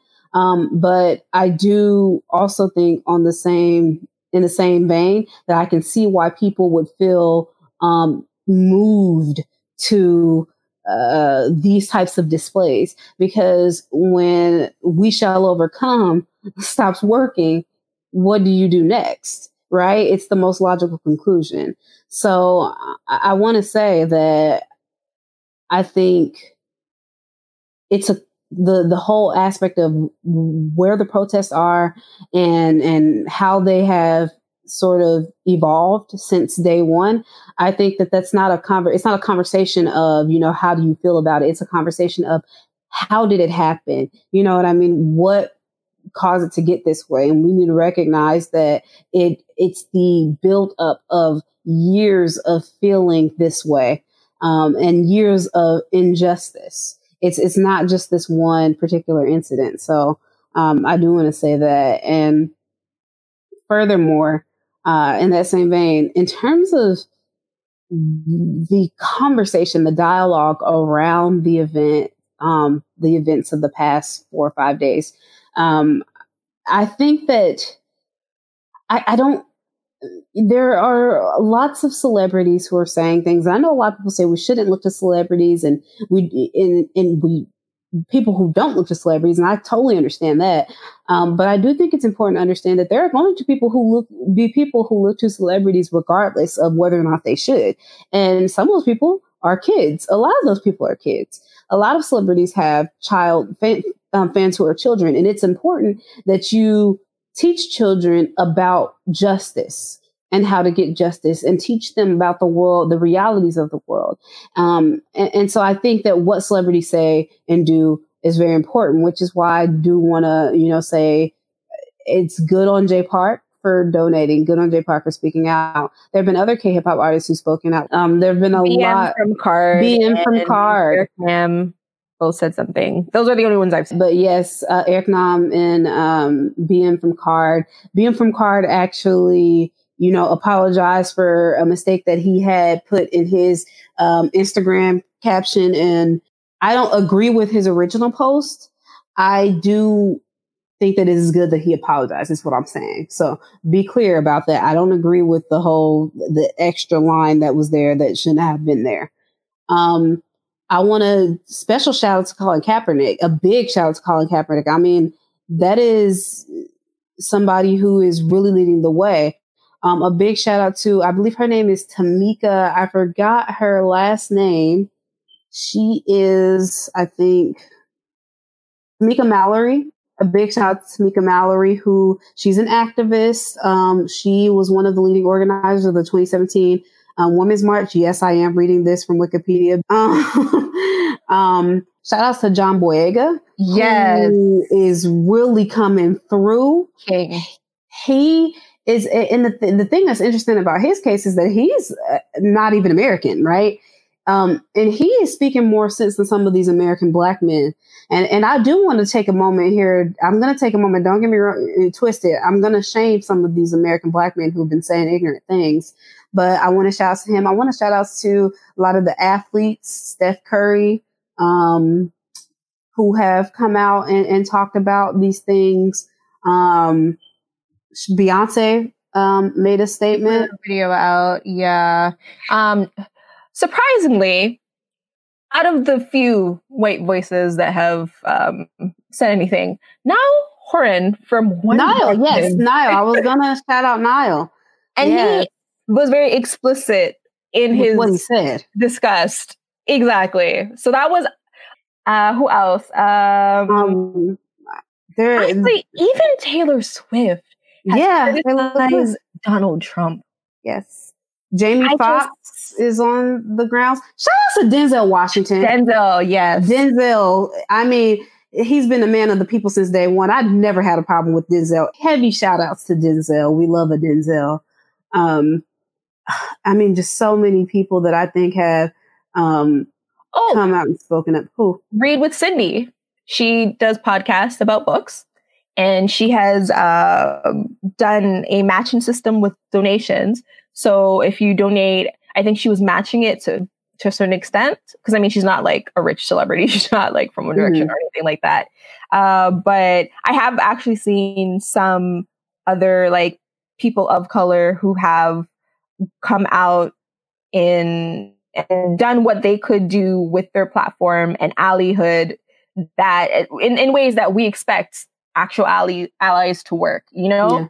Yeah. Um, and there's actually this really cool video being passed around by, uh, I believe he's Southeast Asian, or sorry, he's, he's Oh, yes. Asian. Yes. Are you talking about the guy who minority was reading his brethren? Yes. yes. Shout yeah. outs to him. Shout outs to, um, shout outs to, I mean, so many amazing, you know, black activists who have really been on the, the grounds and speaking up, doing their part. Shout outs to um, the actual protesters. And I want to say that because I'm not including the agent provocateur. Um, I'm not including the people who are just jumping on the train. I'm not including the people who are um, tr- claiming they're protesters, but they're actually just looters. You know what I mean? Yeah. Um, and this is to uh, that white guy who I'm pretty sure is an agent provocateur who was busting out the windows of the AutoZone. This ain't for you. Yeah. Um, say that the gentleman who made that video about uh, the monomyth minority, um, his name is Sadaf, and he is on Twitter as well too at uh, at Cat Suki GFs gifs. yes. Well, GF GFS um, Jackie Aina as well. Yes, yes. Shout outs where where they where they need to go. Um, these are the people that are saying things and doing things, and some of whom are also putting their money where their mouth is. Um, so it, it's it's beautiful to see when when this you know things can bring people together. Really, shout outs to people who are out here doing the work. But let's let's do an anti shout out, right? anti shout out to Lil Wayne. I'm gonna need you to just stop talking. Anti shoutouts to most rappers because they had so much smoke for um, Gayle when she spoke about Kobe's very real rape case that existed that he acknowledged. And yet, you know, we have people, innocent people who are die who are being murdered, not just by the state, but by civilians and getting away with it, and they have nothing to say. These are facts. Or if they do say stuff, it's stupid shit. Like, uh, you know, like what, what was it the whole way? Talking about Dez Bryant, who said shout outs to all the good white people. Good. That was one-. That was one thing that I'd seen. Yes. Um, I actually can't remember what Lil Wayne said, but I, I do We remember he blamed black people for their own murder. Oh, oh, and who was it? Shameik Moore. Oh who, God! Um, said that if Rosa Parks had taken a black-owned taxi cab, she wouldn't have had the the, the situation on the bus. Woo. Hmm. Okay. Well, you know. And honestly, like I've, I'll probably get flamed for this, but Obama, Mister, I'm gonna drink uh, Flint's dirty ass water and say it's good, and calling these people thugs and tell, saying that the people of Ferguson shouldn't have protested. I remember these things. So you coming out now and being like, oh, you know, you stand with the people and blah blah blah. Like, mm, Uh, we don't believe you. You need more people. yeah, we we really don't believe that because your tweets are they still exist and you know screenshots of your speeches still exist and yeah Shout outs to Rihanna. Honestly, in this time of need, shout outs to every black woman in the world. We love you. You're beautiful. You're queens. We are all queens. We we love every bit of you. We support you. Um, I mean, and that's just the facts. Um, it's Any objections? really crazy to me that this time like last week or whatever it was all doja cat and um anti shout outs to Doja. and also lana del rey Anti shout outs to Omar, especially anti shout outs to Lana. And it's just like how every day I feel like there was some sort of escalation, escalation, escalation, and then it just like exploded. And I mean, I know Ash mentioned like we should talk about like how we're digesting it, you know, what we're going through, things like that. Listen, I I was very young when the LA riots happened. I always knew it happened. Um, but you know, I was very young.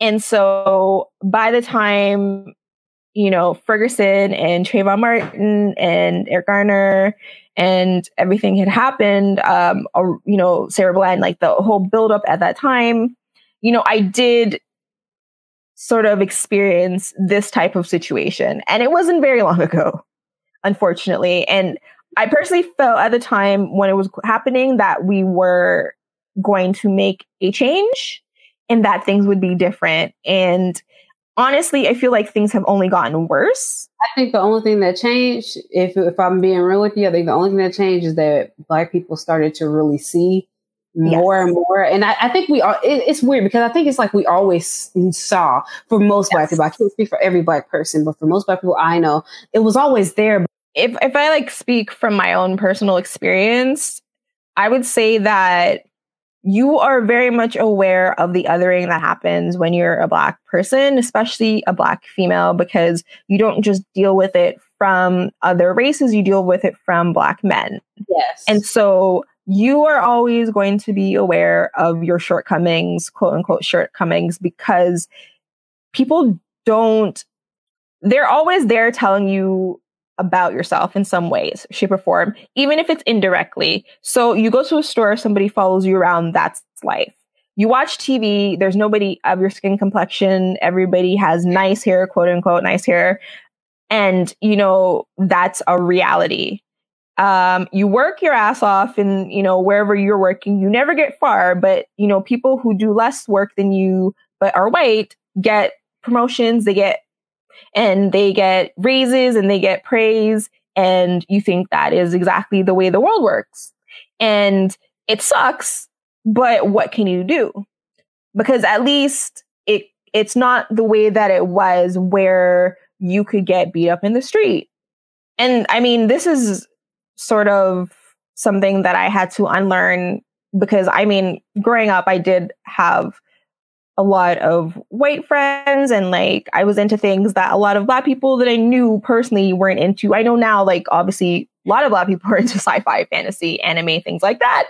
But at the time, I didn't think that was the case. So, I mean, compartmentalizing that and thinking like, oh, well, you know, we are in a world where, yeah, you know, things are not great, but they have, they have improved. So I have hope in in in the future of the world and hope that you know with me showing that I am capable and that I am worthy that I can sort of help improve things more because you know the things that happened during the civil rights movement and the things that happened you know at these times those are not things we have to worry about. So really it can only go up from here. And then i feel like the moment that i kind of realize that it was not the case and that we were, this was just a different form of what people before us went through. That happened. Sorry? No, I'm just agreeing with you. Like it's, I, it's definitely a, just a different form of the 80s and 90s, and I mean, yeah, and and I, I say, you know what I mean? Like, yeah, no, the, but like, it is nowhere near what it should be they don't have the freedoms to do the things that they were able to do in some ways, but they kind of still do because there so, are it's a weird. Yeah, it's like articulate. it's because it's not widely widespread. In you know what it is? People agreeing it's that it's okay. It's not Sorry? overt. It's not overt. Exactly. Yeah. I think that's yeah. what it is. I think that before all that happened, also I, I want to, you know, kind of make the point to say here that um, for those who don't know, and I don't mean this in a rude way at all. I don't, you know, I'm just saying there is an age difference between me and Nat. So like I would have been, I was like a teenager. Like I was like, I was younger than Trayvon Martin when Trayvon Martin died, when he was murdered.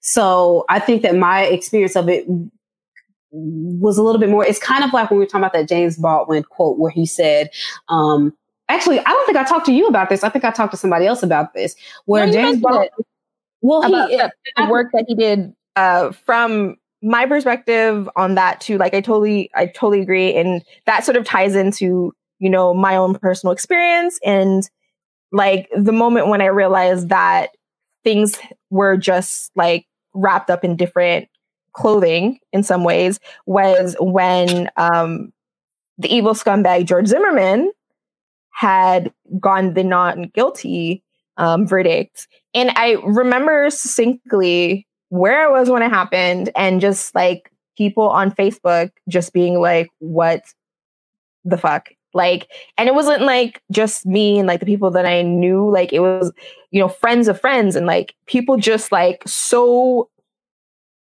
unbelieving about the fact that somebody could be murdered in cold blood and like would the the person who murdered them got away with it and he got away with it specifically because he was a white man saying that he felt threatened by a teenager who had candies in his pocket and was getting it for his siblings at night in a gated community that he lived in and who had you know taken it upon himself to to do something about it you know? Like this is the 1890s you know? Like i feel like that was kind of the moment that was like a watershed moment for a lot of people myself included. And i feel like you know through ferguson and sort of through the activism that became mainstream and then sort of became anti-mainstream with the way that people use woke and you know in derogatory ways and things like that i don't know like i feel like we are not as much a part of this in terms of the the the volume i think or maybe the level because a lot of us are very tired at this point um, and also kind of jaded because this has already happened and nothing happened. Nothing came out of it. They sort of just like appeased us and quietly murdered all the Ferguson um oh, leaders. Oh yeah, like all of like that's yeah. what's kind of chilling. Uh, yeah, uh, even more so is like those the the people who are on the front lines, like you said, very quietly murdered. Also, we still don't know what happened to the the young lady who um I, I think she climbed on top of the Statue of Liberty. Or, yeah, or we like don't know what. Yeah, I remember that. We don't know what happened to her. There's a lot of things that are very suspicious and and very uh, frightening, and I think people are afraid. And I think you know when we speak about our experiences of when we realize that this was just a, the same thing wrapped up, I, I just for me, like, like I said, I think a lot of Black people can relate to feeling and knowing your whole life but there was something about the 2010s when we had the Trayvon Martin um, murder, when George Zimmerman murdered Trayvon Martin, and we had all of these sort of um, murders of innocent Black people. Um, and when I say innocent, obviously I'm talking about unarmed. They, you know, they had no reason to be killed. People, I mean, I don't understand how people even try to justify, you know, murdering people who are unarmed. I don't get that. Um, but anyways, so when when we talk about when we kind of had this awakening and listening to what you said and thinking about what I was saying and trying to tie that together, I think I am at a more um I feel like I've, I've experienced a higher level of of community community and kinship with other black people over the past 10 years. And that's not saying that i hadn't before. I just think it expressed itself differently because of the way we were starting to understand the world. Like you said it, it was very i feel like the racism was different. Like and not only was it different but it was um, the way that we were expected to react to it yeah, was like we were expected to just accept it right? And we didn't and, have a lot of the terms that we know to look out for now too like exactly. pass, the passive aggressive nature of white womanhood and, and their racism and how it's parasitical in a lot of cases. We didn't really have the words for systemic oppression and you know the way that it works. Um, we we just didn't have the words for a lot of the things that we felt. And i think because we didn't have the communication um, be what it was, we didn't have things like cameras. Now people automatically know to take a camera out, uh, regardless of who you're speaking to and what's going on, because you never know. Yeah, exactly. I, I, I totally agree. We didn't have the the infrastructure in place um, to be able to express um, a lot of those things we were experiencing for many, many years and still are experiencing.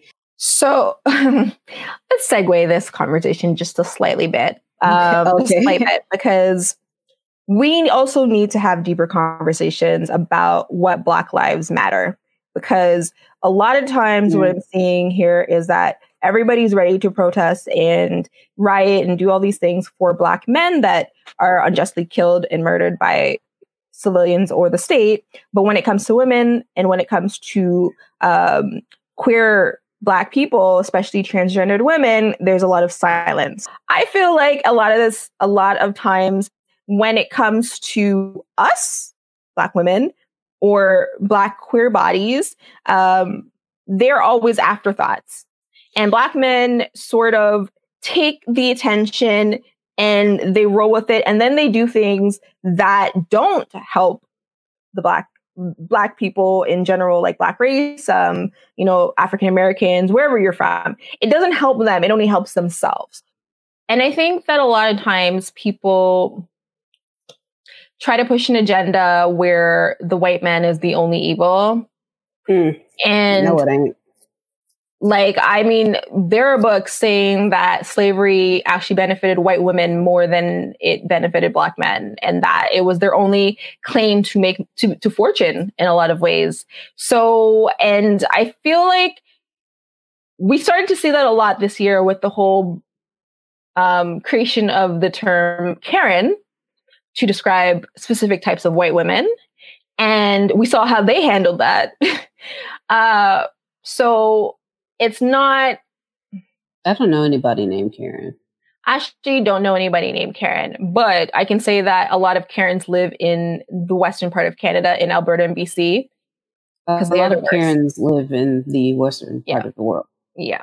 Well, I'm just specifically saying because a lot of people talk about Canada like it's this utopia, and honestly, um, the type of shit that happens here, like not necessarily, like obviously to Black people too, but we are a very small part of the population here, guys. So uh, our issues are very different from this, the issues in the U.S., especially since most of the Black people here are immigrants who are maybe first or second generation, uh, versus people in the United States who, have who basically built the country you know it's a very different dynamic it's a very different situation similar yes uh, because a woman named regis was who had um, her family called the police to help her because she had uh, a mental issue. Um, i think she does have a mental a recurring mental illness as well too. Surprise for some weird reason she surprisingly fell off the balcony and the only people who were there were the police so uh, our SIU, which is like our special investigation unit, it's it's not actually a part of the police force. They but they are there to investigate the police force whenever things like this happen. And they called in for situations like uh, crap, I can't remember his name, but he also had a bit of a, a mental issue and he was uh, a bit threatening on the TTC and they shot him as well.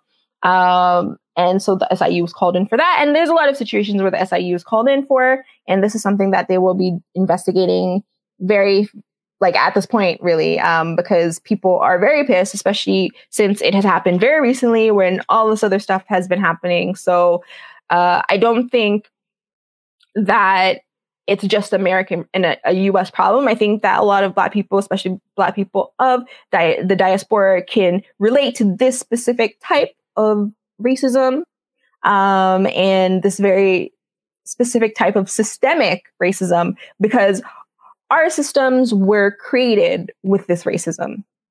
Uh, I think it's a little bit different in Africa where they had like they flourished for a very long time before um, imperialism hit, and so uh, the things that a lot of the things that have happened in in that in, in that continent are fairly recent in in terms of um, and it, and it didn't sort of start at their start, if you know what I mean.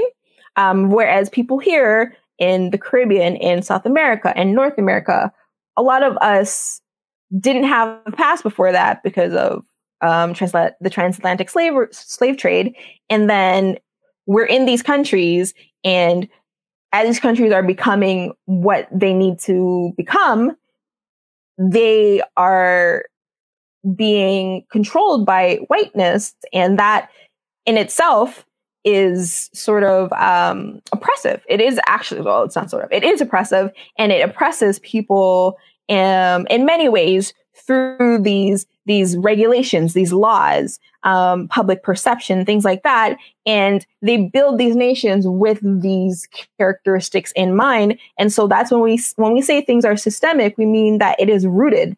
The the roots of these trees are racist. So of course, the leaves on the fucking tree and and whatever fruits dangling from it is going to be racist.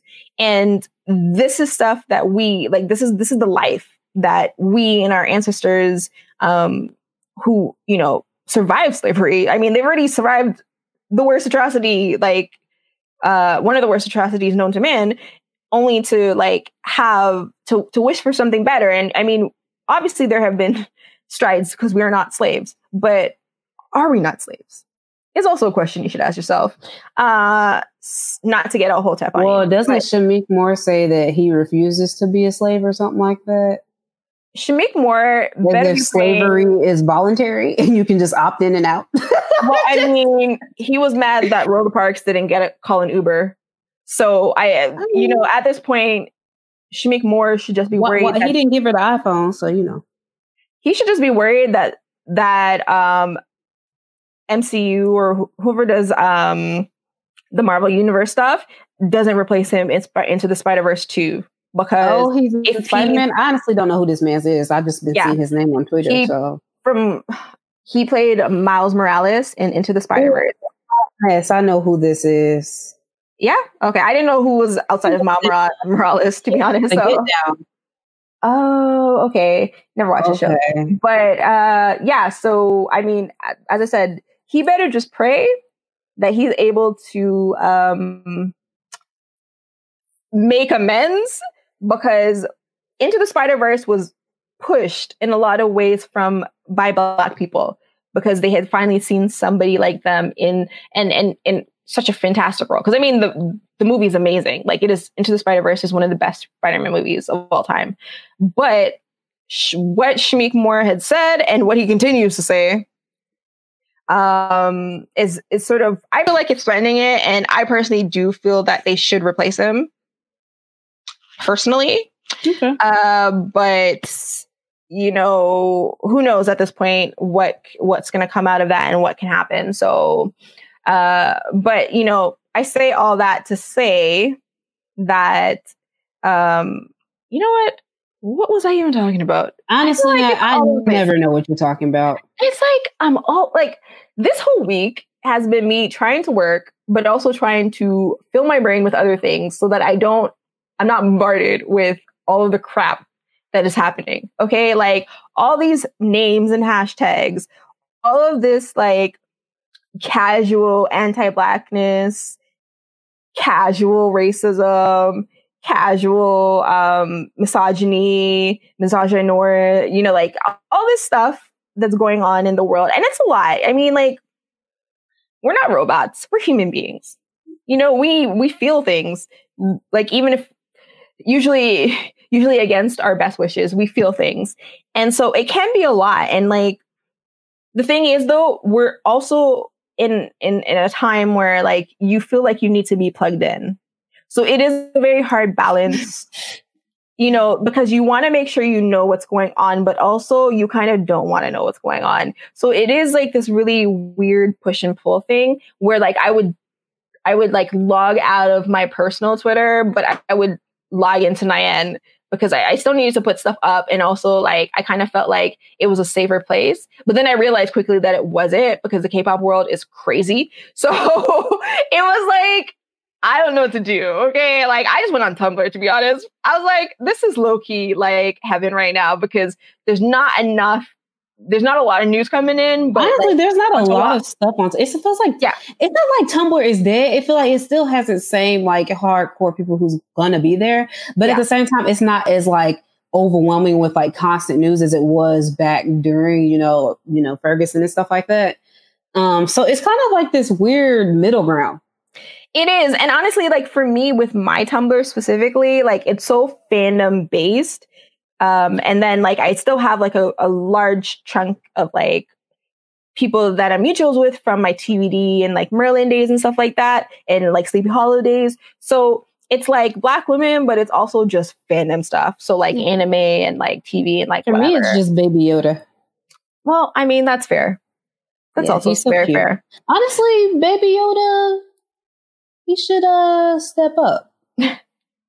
I'm looking. Baby Yoda better tweet something.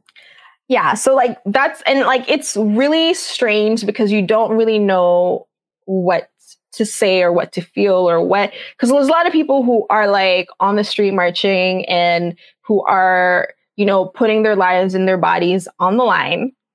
And i just like i for me personally i was just donating money to different causes today. That's and like making sure like if i was going to retweet something it was important. So it was like a list of places to donate a list of numbers to use what to do if you get pepper sprayed, you know, things like yes, that. Or like, you know, how to, like, one thing that was going around too is like this thread of how um, people in Hong Kong did their protests to yes, I saw that. Like all the barricades you can use and things like that. I saw that. And also to like, masks that you can use to, to yes. like facial recognition. And so I was trying to be places that is open for you to get milk in case you get stuff in your eyes. Also, exactly. It, there was um one going around like that basically was just updates on, you know, the safe spots in the cities and, you know, the places that were unsafe. Um, there was places um, one when they after they hit up target they started giving away supplies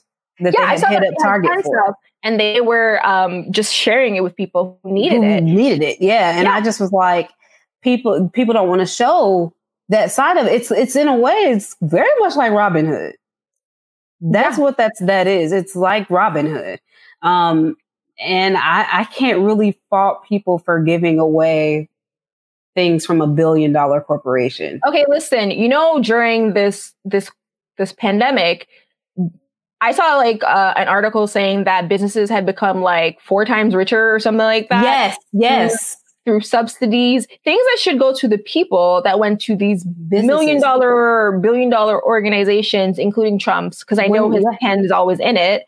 And so when why, Trump signs those stimulus che- yeah. checks, only half of it goes to the American people. The rest goes to big business. And not even when I say business, it's not small business, it's no. big businesses. Yeah because we heard from big businesses that actually gave the money back.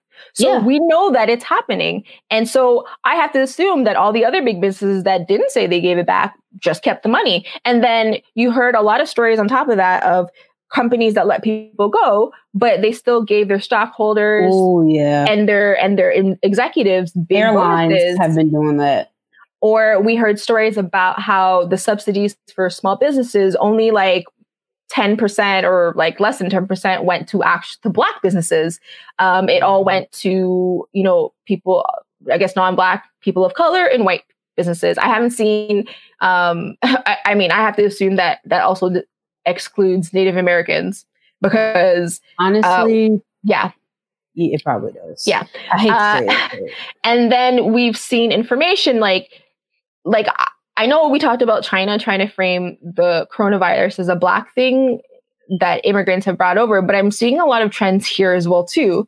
Um, because the case, the number of cases of black people tend to be higher in a lot of um, areas, mostly because they work in essential or service industries. Mm-hmm.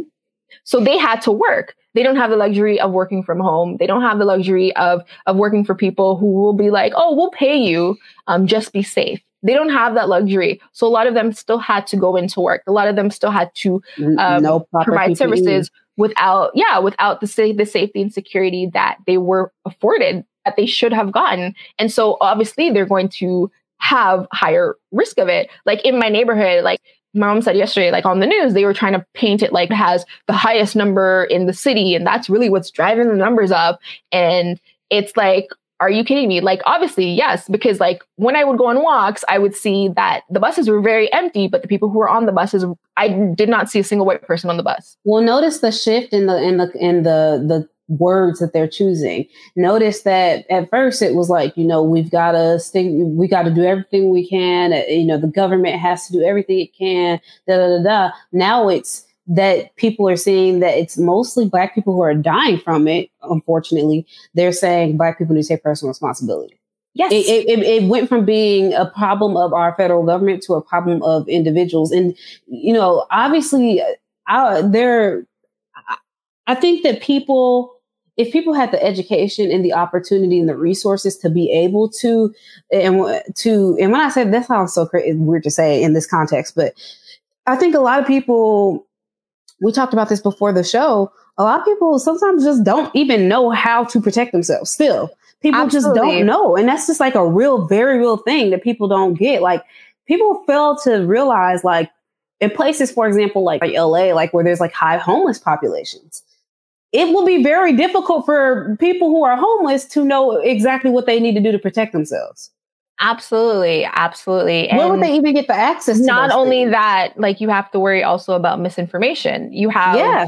the leader of the free world telling people everything's safe, everything's fine. Use the was a hydroquinone or, or something like that to like save yourself, Drink even though yeah, it causes you know it causes death. Like you have somebody don't wear a mask who is purposefully spewing misinformation to the point where Twitter is, you know, threatening I don't know if to suspend it or what what's going on, but like it's it's basically um, going to investigate Trump's tweets yeah. based on um, the lack of facts. And you have Facebook, Mark Zuckerberg being like, ah, we don't have to make sure that these are factual informations because who gives a shit. Uh, did, you know, did so, you did you see? Uh, and then you know the the whole I'm going to sign an order to regulate social media. I, am like, yes. okay.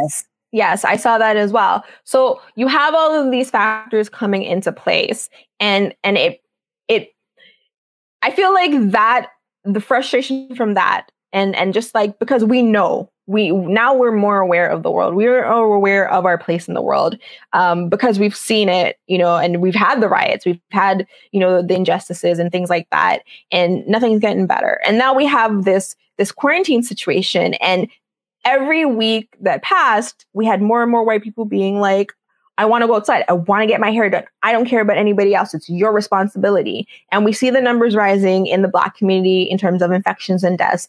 And, you know, people who are putting their bodies in the line because they need to work. They need to provide for themselves and their family. Uh, and they don't have the privilege of other options.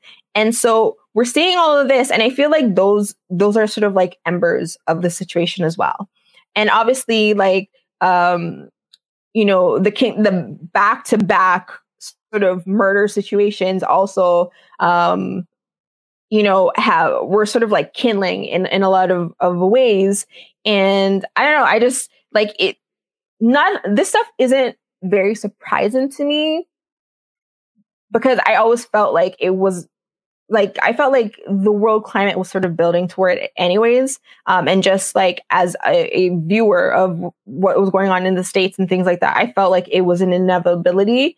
Um, but it does seem like it at the same time, it does seem su- really su- like sudden, right? So it's it's kind of like a really hard thing to wrap your brain around because you know you want to make sense of it, but you also don't because it's depressing and it's just unfair, you know? And so, uh, you know, we have these world situations and then you, you know, you go to your escape, which is K-pop and you see people, um, you know, unfollowing blogs because they, they're talking about Black Lives Matter and, you know, all lives matter to me or Black lives don't matter to me. You know, like it's, it's both usually. Uh, or you have, you know, people positioning idols as activists and saying because of Martin Luther King and and uh, Marcus Garvey and uh, Namjoon, you know, we have the the power to speak. Like, what are you even talking about? Or you have people saying like, "Oh, yeah, you're black, but you know, we're talking about K-pop." So you like you have an escape and you try to get into the escape, and it's like the escape is as oppressive as the world, you know and it's always like it's so messed up. Like like just even being like going going through the the the twitters for you know like fellow podcasters and friends other friends of the podcast you know who are also sort of like grappling with what's going on in the world and seeing the lack of support in, in a lot of cases from people who, you know, like a month or two months ago, you're kikiing with about, you know, your favorite idol and things like that. Like it's hard. It's rough. Like it's unfair, you know? Um, and I will say that I I have actually seen more from the anime community um, in terms of like support than I have seen from the K-pop community, and that's just like my personal experience from what I've seen so far. Uh, and it is very disheartening, but it's also like a good reality check in the same time because like I don't waste my energy and my time on people who don't waste who who don't care about me or see me as a human being. And a, a lot of this is based on the fact that a lot of these people don't see black people as human beings. They see them as as things that they can steal culture from. You know, like oh, you know, like if black people give something the seal of approval, that is what they look for. They or um, if they want something, some if they want a sassy meme or if they want uh, like a catchphrase, black people are great for that. But as human beings, mm, gross. No, thank you. And that's what it comes down to in a lot of ways, and that's what I'm seeing a lot of. And honestly, for me, I'm not going outside. I'm not risking my health for what's going on. I mean, I may joke about redoing my room if they loot Walmart, but I'm not leaving my house. So, you know, I can only like I can only do what I can do. And right now what I'm choosing to do is use my platforms as small as they are uh, to be as helpful as I can and also donating to a lot of the causes. And I mean I don't I'm not a rich person. I can only donate so so much. But I am giving money to people who are on the ground. Uh, but I also do want to say that for especially black women you are not a shield and I think it's really important for us to know this because usually at the forefront of a lot of these situations are black women putting themselves and their bodies and and you know everything that they have on the line. And I mean, we've already discussed things issues within our community uh, that sort of just for me personally, and I can't speak for anybody else, but I I just like I cannot be somebody who walks in front of a cannon for, you know, a lot of the people who just happen to be black like me. Like I just I'm not going to do it. Um I'm not going to run myself ragged you know with with people who don't care about me and who any other day, you know, outside of the situation is quick to call, you know, like to make fun of dark skin's fe- dark, dark skin and um, black women's features and, you know, call them nappy, call them angry, call them like all these sort of things. I'm just like, I'm not going to put myself on the line for that. Uh, I am going to donate and provide as much information to help people who are out there, but I'm just like, I cannot I am already way tired um, of and weary of this world, and I plan to be here for a very long time. and I plan to be able to do more once I am secure enough financially, and you know, like, and I have a platform, like a, a bigger platform that I can use to actually make a change. That's the way that I choose to be an activist, I guess. If I'm going to be an activist, I don't know. I don't really know about that term, so I'm just gonna, yeah, just throw it out there like that. That's what I choose that those are the things that I choose to focus on.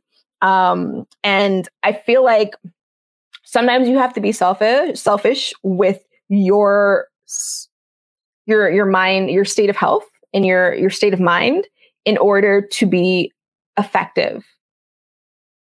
I don't know if that makes sense, but I just see a lot of people who are willing to throw themselves, you know, over a bridge. And I absolutely feel like you know, do what you feel is right. But at the same time, there is a lot of like, we talked about a lot of, especially Black men who are not reciprocating that. And so, why would you risk it all for somebody who's just going to turn around and call you a nappy headed hoe tomorrow?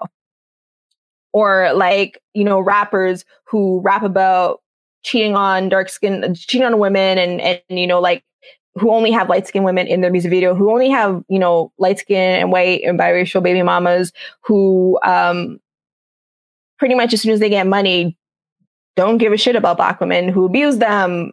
I just, I want to make sure that we are taking care of ourselves.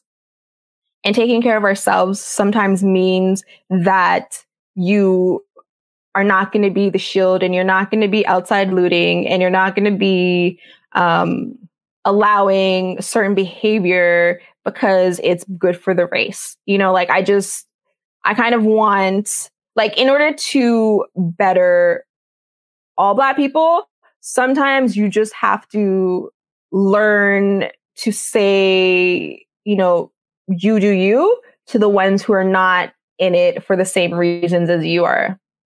And so I just like, I want to say that like, help if you can. You know, if you're overwhelmed emotionally, physically, like it's okay to take a breather and to take a break and take care of yourself. You do not have to like run yourself ragged in a lot of ways you know, because you feel like that's what is expected of you. No, what is expected of you is to be the best that you can do and so that you can do the best that you can do. And sometimes that means, you know, maybe disconnecting from the internet. Sometimes that means, you know, taking a bubble bath and doing a sheet mask and reading in, in the bathtub. Sometimes that means, you know, just donating money that, you know, that you have and sort of making sure that you focus on other things uh, that make you happy because you don't want to be sad and depressed all the time. And, you know, I just, you know, I hope that is very clear what I'm trying to say because I know some of you people are to come out here and be like, "Oh, she's saying not to not to help out with the protests or not to do this and not to do that and blah blah blah blah blah." And I'm just like, "Listen, sometimes you have to be selfish in order to really be able to be effective and help. And there's no problem with that. And there's no problem also in just being like, listen, you know, I'm going to talk about Breonna Taylor or Breonna Taylor, sorry. Um, or I'm going to talk about Regis. I'm going to talk about the black women. I'm going to talk about all the trans, uh, gendered people who have, you know, com- continuously been victimized and continuously, you know, being slain for just for being who they are, um, who never really get any attention. If you're paying attention, they don't get a lot of attention. Um, and I feel bad for not, uh, there's so many names, unfortunately. Somebody had a tweet up that had like, remember their names, and it was like a collage. And I was just like, not today, guys. I just. There, I mean, there are literally so many names that it's just like, I can't do this. It's so disheartening. You know what I do um, want to talk about though? Just what? shortly. I don't think you can convince somebody who doesn't want to be convinced that racism is an, is a problem and privilege is a problem. No, of course you can't. I and I feel like possible. I feel like a lot of times people get frustrated because they try to explain and use logic on people that don't want to hear it because they have their own agendas. And so you can't really like discuss it with a lot of these people. I mean, we talk about the Korean public and how they're wording these situations that's going on. They don't want to hear it. You damn right if this happened to them, like if it was like, you know, the Korean version of it, they would have a lot to say. But because it's happened to black people, they don't give a shit. Well, the, and, and so, I think that's where it, okay. So I like that you're mentioning this because I feel like that's where um, there's power in, in, in so many things that we don't even understand that we have and uh, this is how i i felt from day one i don't support n- things that don't support the things that I believe in. So that means, you know, particularly financially, I think that that is very, very important in this world that we live in. Money quite literally makes the world go around. And I think that is a very imp- uh, uh, easy way because most people don't live in South Korea. You know what I mean? Most, I don't, it's not like I, as a white person, live in South Korea and can, you know, rise up against racism there the same way I rise up against racism in my own country. Um, it, the way that you do it is you, I feel like you have to think about what they consume from us. Absolutely. And you have to cut that off. You have to cut off the billion dollar Korean hair care industry. You have to cut that off. Cut that at its roots. We need to honestly, that is something that needs, but honestly, even I would rather go to the big box stores and you know All buy my shit from there. Um, and I have I actually get them from Shoppers Drug right now because they carry the brands that I like. I feel like when people and I feel like they they try to make it seem like black people have you know not the, all of them right, but there are some people who are K netizens who are trying to make it seem like well we don't support black people because black people are this that and that way against us. I feel like that is such a fallacy. I feel like the tensions between the Black and Korean community it goes back many many years. But really, if you want to talk about it, y'all been profiling us in y'all stores for years. Absolutely. It started with it started with Asian Americans. It started with Asian people who have like Sadaf Sadaf, that's his name. Like Sadaf was saying, it started when white people basically told Asian Asian people, when you come to America, you are automatically better than black people. And Asian people really started to they really started to believe that. And I think because of that, they started to feel the way about us honestly, it's a combination of the way they always felt about darker skin combined with the way they the white people feel about black people. You combine that, you know, white people as in white supremacists. You you combine those things together, and you get these sort of racial tensions that I feel like, you know, when I'm around a Korean person, I don't feel scared of them. But when they are around black people, I think that they feel scared of black people. Yeah, I don't and understand that. Why are you scared? It's also very insidious too, the way that they like, and this is not just Koreans. Um, I feel no, like absolutely not. It's the same thing for most Southeast Asians, especially Northeast where North East Asian? Uh, yeah, yeah, yeah, yeah. Sorry. yeah, East Asian. Sorry, yeah, yeah. yeah sorry, no, I was thinking of like Thailand and those places, which is very different demogra- um, demographically and also like uh, class wise. It's very different. Sorry. Uh, but yeah, East Asians, I feel like um, they're very, like, we always talk about intent on the show. And I think their intent is very clear. They go into predominantly Black neighborhoods to sell things to us, whether it's food, whether it's electronics or stuff at a convenience store or if it's a hair store. They know that they cannot go into a white community and do the very same thing. So they come to the Black community and then they think, and then on top of that, they prevent you from opening your own business, doing the same exact thing in that community, which is your community, mind mm-hmm. you. Um, because there are so many stories about Black people who tried to get into the hair industry who were shut out by Koreans. Uh, and, and, and like, it'd be one thing if they were actual allies and you know like whatever and you know they were actually trying to help you know foster good business relationships regardless of race and things like that but they're not. They're they're also parasitic in a lot of ways because they go there to make money off of you and to treat you like crap and to profile you. They don't they don't they're not there for any other reason. It's not like they actually like like you. You're and they definitely don't want your kid their kids to date you.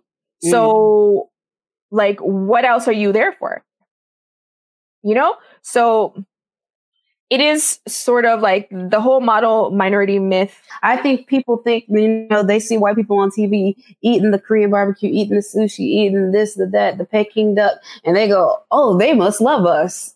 Yeah, absolutely. Learn, hear it from black people. Black folks, we they loved our creations first. white people loving your things does not mean they love you.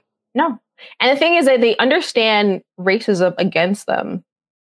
They just don't understand that they perpetuate it because, you know, the whole who who even knows at this point? I don't even care. Like at this point, like, you know, yeah, there's root causes about things about laws and shit like that. But at the end of the day, your behavior is your behavior. I mean, I'm sure like there are, you know, Asian people who are being real allies, you know, like who don't stand for, you know, what's going on, who are donating, who are on the ground. You know, there was, I saw a picture of like white people shielding black people, literally shielding black people from the police. Okay. Yeah. Like, so, it's, I mean, there's also obviously there are allies, but when we talk about groups of people or, you know, we talk about uh, like a more of a systemic sort of situation where it's, it's, it's, I think it's, it's a wide ranging area. It's very much like, and, and, I'm not saying, when I say this, I'm not saying that it is analogous to that at all, uh, in, in, the sense that, you know, it's at that same level. But I, I am saying that it, it's, you can kind of see an analogy between the abolitionists um, versus all the people who were pro slavery, right? It, there were very few abolitionists. That doesn't mean they were, you know, abolitionists. It just means there wasn't as many, it wasn't systemic. You know what I mean? No. There weren't a lot of people who wanted to abolish slavery, but there were just very few.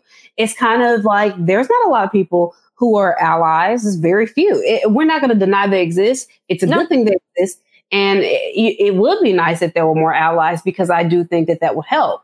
Absolutely. Um, that being said, I'm not going to sit up here and dilute myself into thinking every person is going to automatically want to be an ally because that's just not the reality of the world. Just like I, every person was not going to want to be an abolitionist back during the slavery days. Yeah, and honestly, to like, I mean, you know, to bring it back to Jay Park, you know, if you're going to be or say that you're an ally, be an ally. Do something effective. Don't mm-hmm. just tweet Black Lives Matter and think that that's going to be like the good enough, you know, like that, because that's not good enough. Uh, money, infrastructure, job opportunities. These are things that are very important. Representation in media, like diversity isn't like it's funny how things like diversity, you know, woke, um, racism, these are all like all of a sudden they're catchphrases and you know they're they're used in derogatory manner um, because they don't exist or they you know it's just the leftist um, avocado toast people who who speak about it.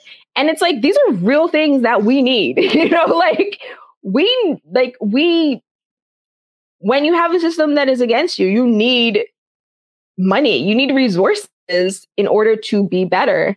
And so um yeah it's just like it's a very frustrating situation.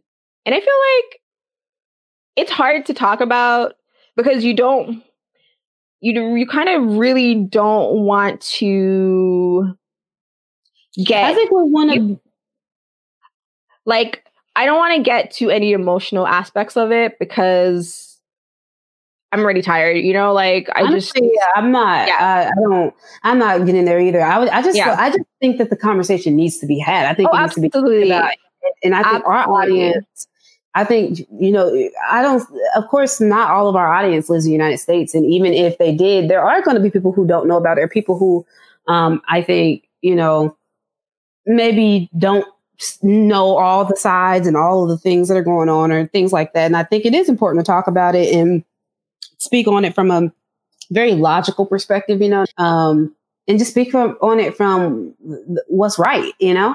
Um, and, and, so I, am glad that we did this. And I, um, I hope that, you know, obviously it was just kind of, I don't want to say it's kind of like a stream of consciousness, right? We just are just talking about stuff. Yeah. Um, yeah. We brought attention to people who are on the front lines attention to the people who are out there for your cause. I think that's important to bring attention to the people who are going up for your cause because you don't want to accidentally put money in the wrong people's pockets. Do not give money to Shaun King for the love of God. Do not do it because we know he's a fraudster. Like we've known that from time. Oh wait, no. Allegedly, we know he's a fraudster. We've known that from time.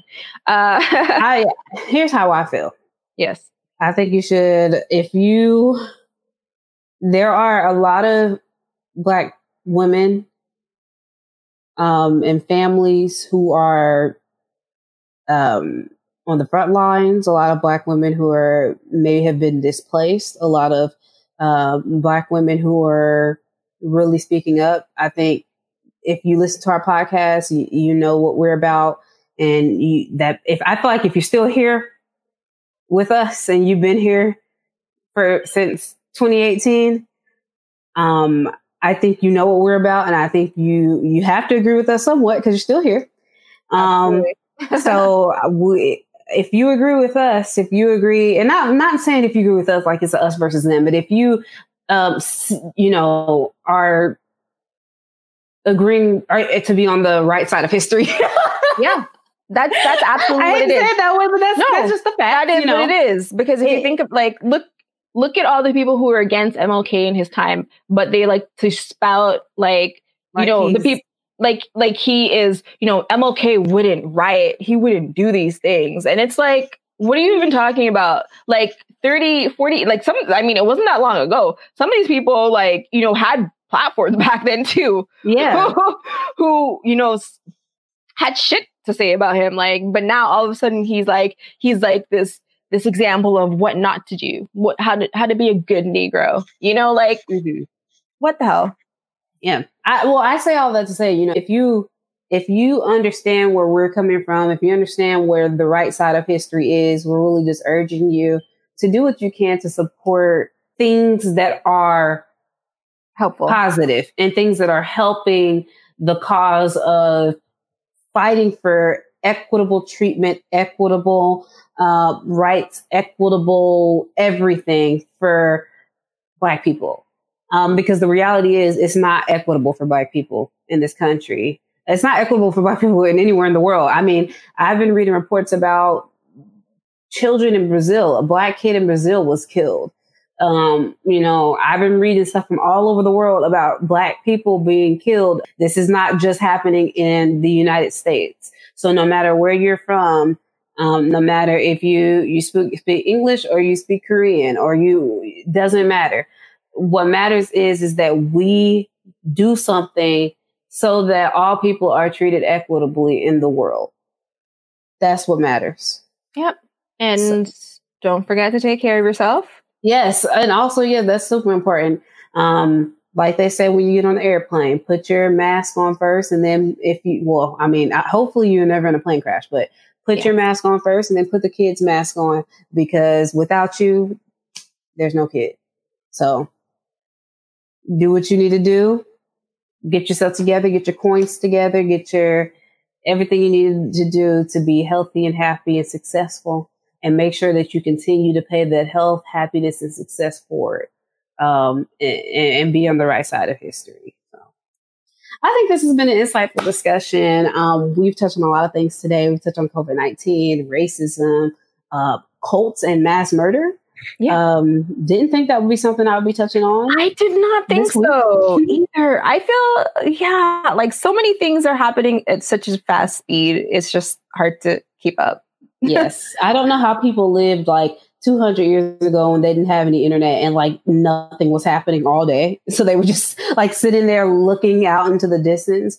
Whereas us, we're constantly connected to information and getting updates to stuff.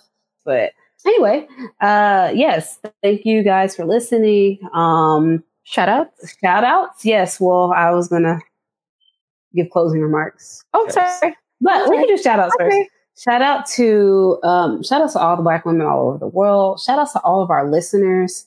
Um, we really, really appreciate you guys. Um, we hope that you um, can find enjoyment in this. I know this was a little bit more of a serious episode. We touched on some serious things, but hopefully there's some things that you can laugh at too. Um, shout outs to all of the people who are um, doing their part, being on the right side of history. Special shout out to um, my throat because it hurts from mm. talking for five hours. Oh, yes. Um, and yeah, that, that's my primary shout outs. We just really appreciate all of the good people out there and all of our listeners. uh, so shout out to black people and shout out to allies. And if you don't fit into those categories, then you know I ain't got shit for you. Or you uh, listen to our podcast? yeah, doesn't make sense. uh, shout out to Black Clover because I've been watching that anime. It has been my escape, and it is honestly such a good anime, and I love it dearly. And it is helping me um, sort of disconnect my brain for a bit. Shout out to Yami specifically from Black Clover because I have been questioning whether or not I should change my um, name from Mrs. Ackerman, both here and on Twitter, uh, to Mrs. Yami because he's delicious. And shout out to. Oh, can I do one quick shout out? Oh, yeah, yeah. Yeah. Shout out to Baby Yoda. I want to love you forever. I've been seeing so many like I don't know how this happened, but Baby Yoda has entered the public stream of consciousness again. Oh, and oh. so I've been rediscovering how cute he is. So, oh, that's nice. Shout out to babies all over the world for existing and breathing and stuff. Yes, yes. Uh, shout out to um, the Attack on Titan team because even though every single an- almost every single anime and manga has been delayed, they still gave us news that Attack on Titan, the final season, was coming in the fall, and I have been losing my mind over it. Uh, and I just want to say shout outs also to um, people who are still dealing with the COVID 19 situation. I understand. so much has gone on, guys. I mean, we got ins, we got parallel universes, we have riots now, we have social injustices sort of being. You're gonna have to send me that news. proof of of the uh, um, alternate universes. I need to see that. See, I don't understand. Universes. First of all, how do you know it's a parallel universe and not an alternate universe? How do you know that? And how do well, you know that? I mean, an alternate universe is a a parallel universe is a type of alternate universe. It is, but how do you determine what type of alternate universe? Yeah, like have you seen everything in that universe to know? And then on top of that, parallel? how do you know it runs backwards? Because that was also what they were saying that time flows differently there. Girl, so send me the information. I gotta look into that. You know, I'm a yeah. um, armchair scientist, so so I'm kind of confused. And then I'm also like, so is all universe not? I bet I just bet that bitch has her life together, and she's looking at me like, "What are you doing?" And you know, I'm a little offended by this. I'm kind of hoping believe that. I'm kind of hoping it's not true. Well, we'll see. Ned never catches that shade, but that's why shade. Because shut up, shut up. I heard you, but I was gonna be a good, a, a better person, and I was gonna move a better person than your previous self. Shut up. Anyways. um, see, look, we were able to end this on lighter tones, guys. Yes. Oh, normally, normally I would say um, donate money or like um, if you have money to, to to give, please, you know, think about sponsoring us on on yeah. our Patreon. But this time, my plea is going to be for the charities uh, And I will put a link on the Twitter of, of the charities that you should provide to, the ones that are actually doing things with this money um, that are helpful. And uh, I, you know, like any way that you can use your voice, your platform, uh, your your wallet, any anything that you can do. I mean, any help is is necessary needed at this time. And you know, we're very grateful if you guys could, you know, help if you can, because there are going to be so many lives that are going to be lost and and it's not just from the quarantine from from covid-19 but from you know just the way that these systems are falling apart and you know i i don't i hope it it it doesn't i hope the bad doesn't last as long as it is uh, yeah. but at this point i feel like something's got to give and and you know it's to get worse before it gets before better so so yes, please donate to all please. of the causes. That donate to um, all of the the great people out in the world who are trying to change the world um, in the way that you know is is the, is the best. Everybody can. Everybody helps in their own way, and that's all that you can ask for. Exactly. So, so yeah. do what you want to do. All right. Um, with that being said, please uh go ahead and if you haven't already, follow us on Twitter. Where are we at on Twitter, Nat? We're at NYAN Netizens at Twitter, where yes. you'll see me. You can like us on Facebook. Where can they find us on Facebook? Uh, not your average netizens, or you can send us an email at not your average netizens at gmail.com. Sorry, it is like after three o'clock in the morning, guys. it's 316. This yeah. is the latest we've ever gone. I, I looked at the clock an hour ago. Not yeah. even an hour ago, about 10 minutes ago was one o'clock. So I think that's uh, daylight savings.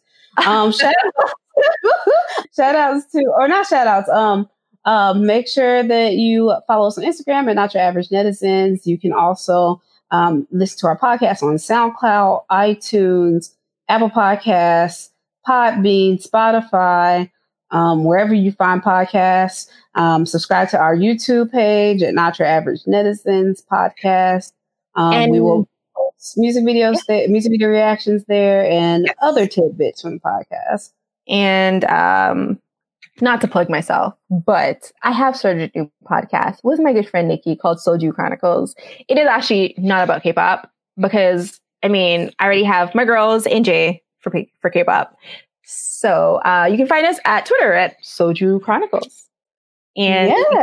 do bi-weekly podcasts where we drink and we talk about anime, mangas, uh, dramas, e- Asian dramas, specifically East Asian dramas, and also just like we usually have like a third part where we just talk about anything. So enjoy. Uh, but yeah, yeah. Sorry, turn me on an episode. Oh no, you should, you absolutely have to be on episode when we talk about mangas. When you're talking about manhwas today, I was like, Jimin should be on an episode. so, uh, so yeah, those are all the ways places you can find us. You can find me. Feel free to drop responses um, or send us an email or DM anything. And Comments, we love reading them. We don't get them as often as we'd like, but we do love reading them and, and enjoy. we Um, get more DMs than we do comments. sorry? we get more DMs than we do comments. That's true. That is actually really true. Uh, but, but thank you, anyways. Podcast, Yes. whatever way you can. Thank you for the support and thank you for listening to us and, um, you know, letting us entertain you, educate you. I don't know, a lot of things. All right, guys. Have a good night. for us. Bye. Bye.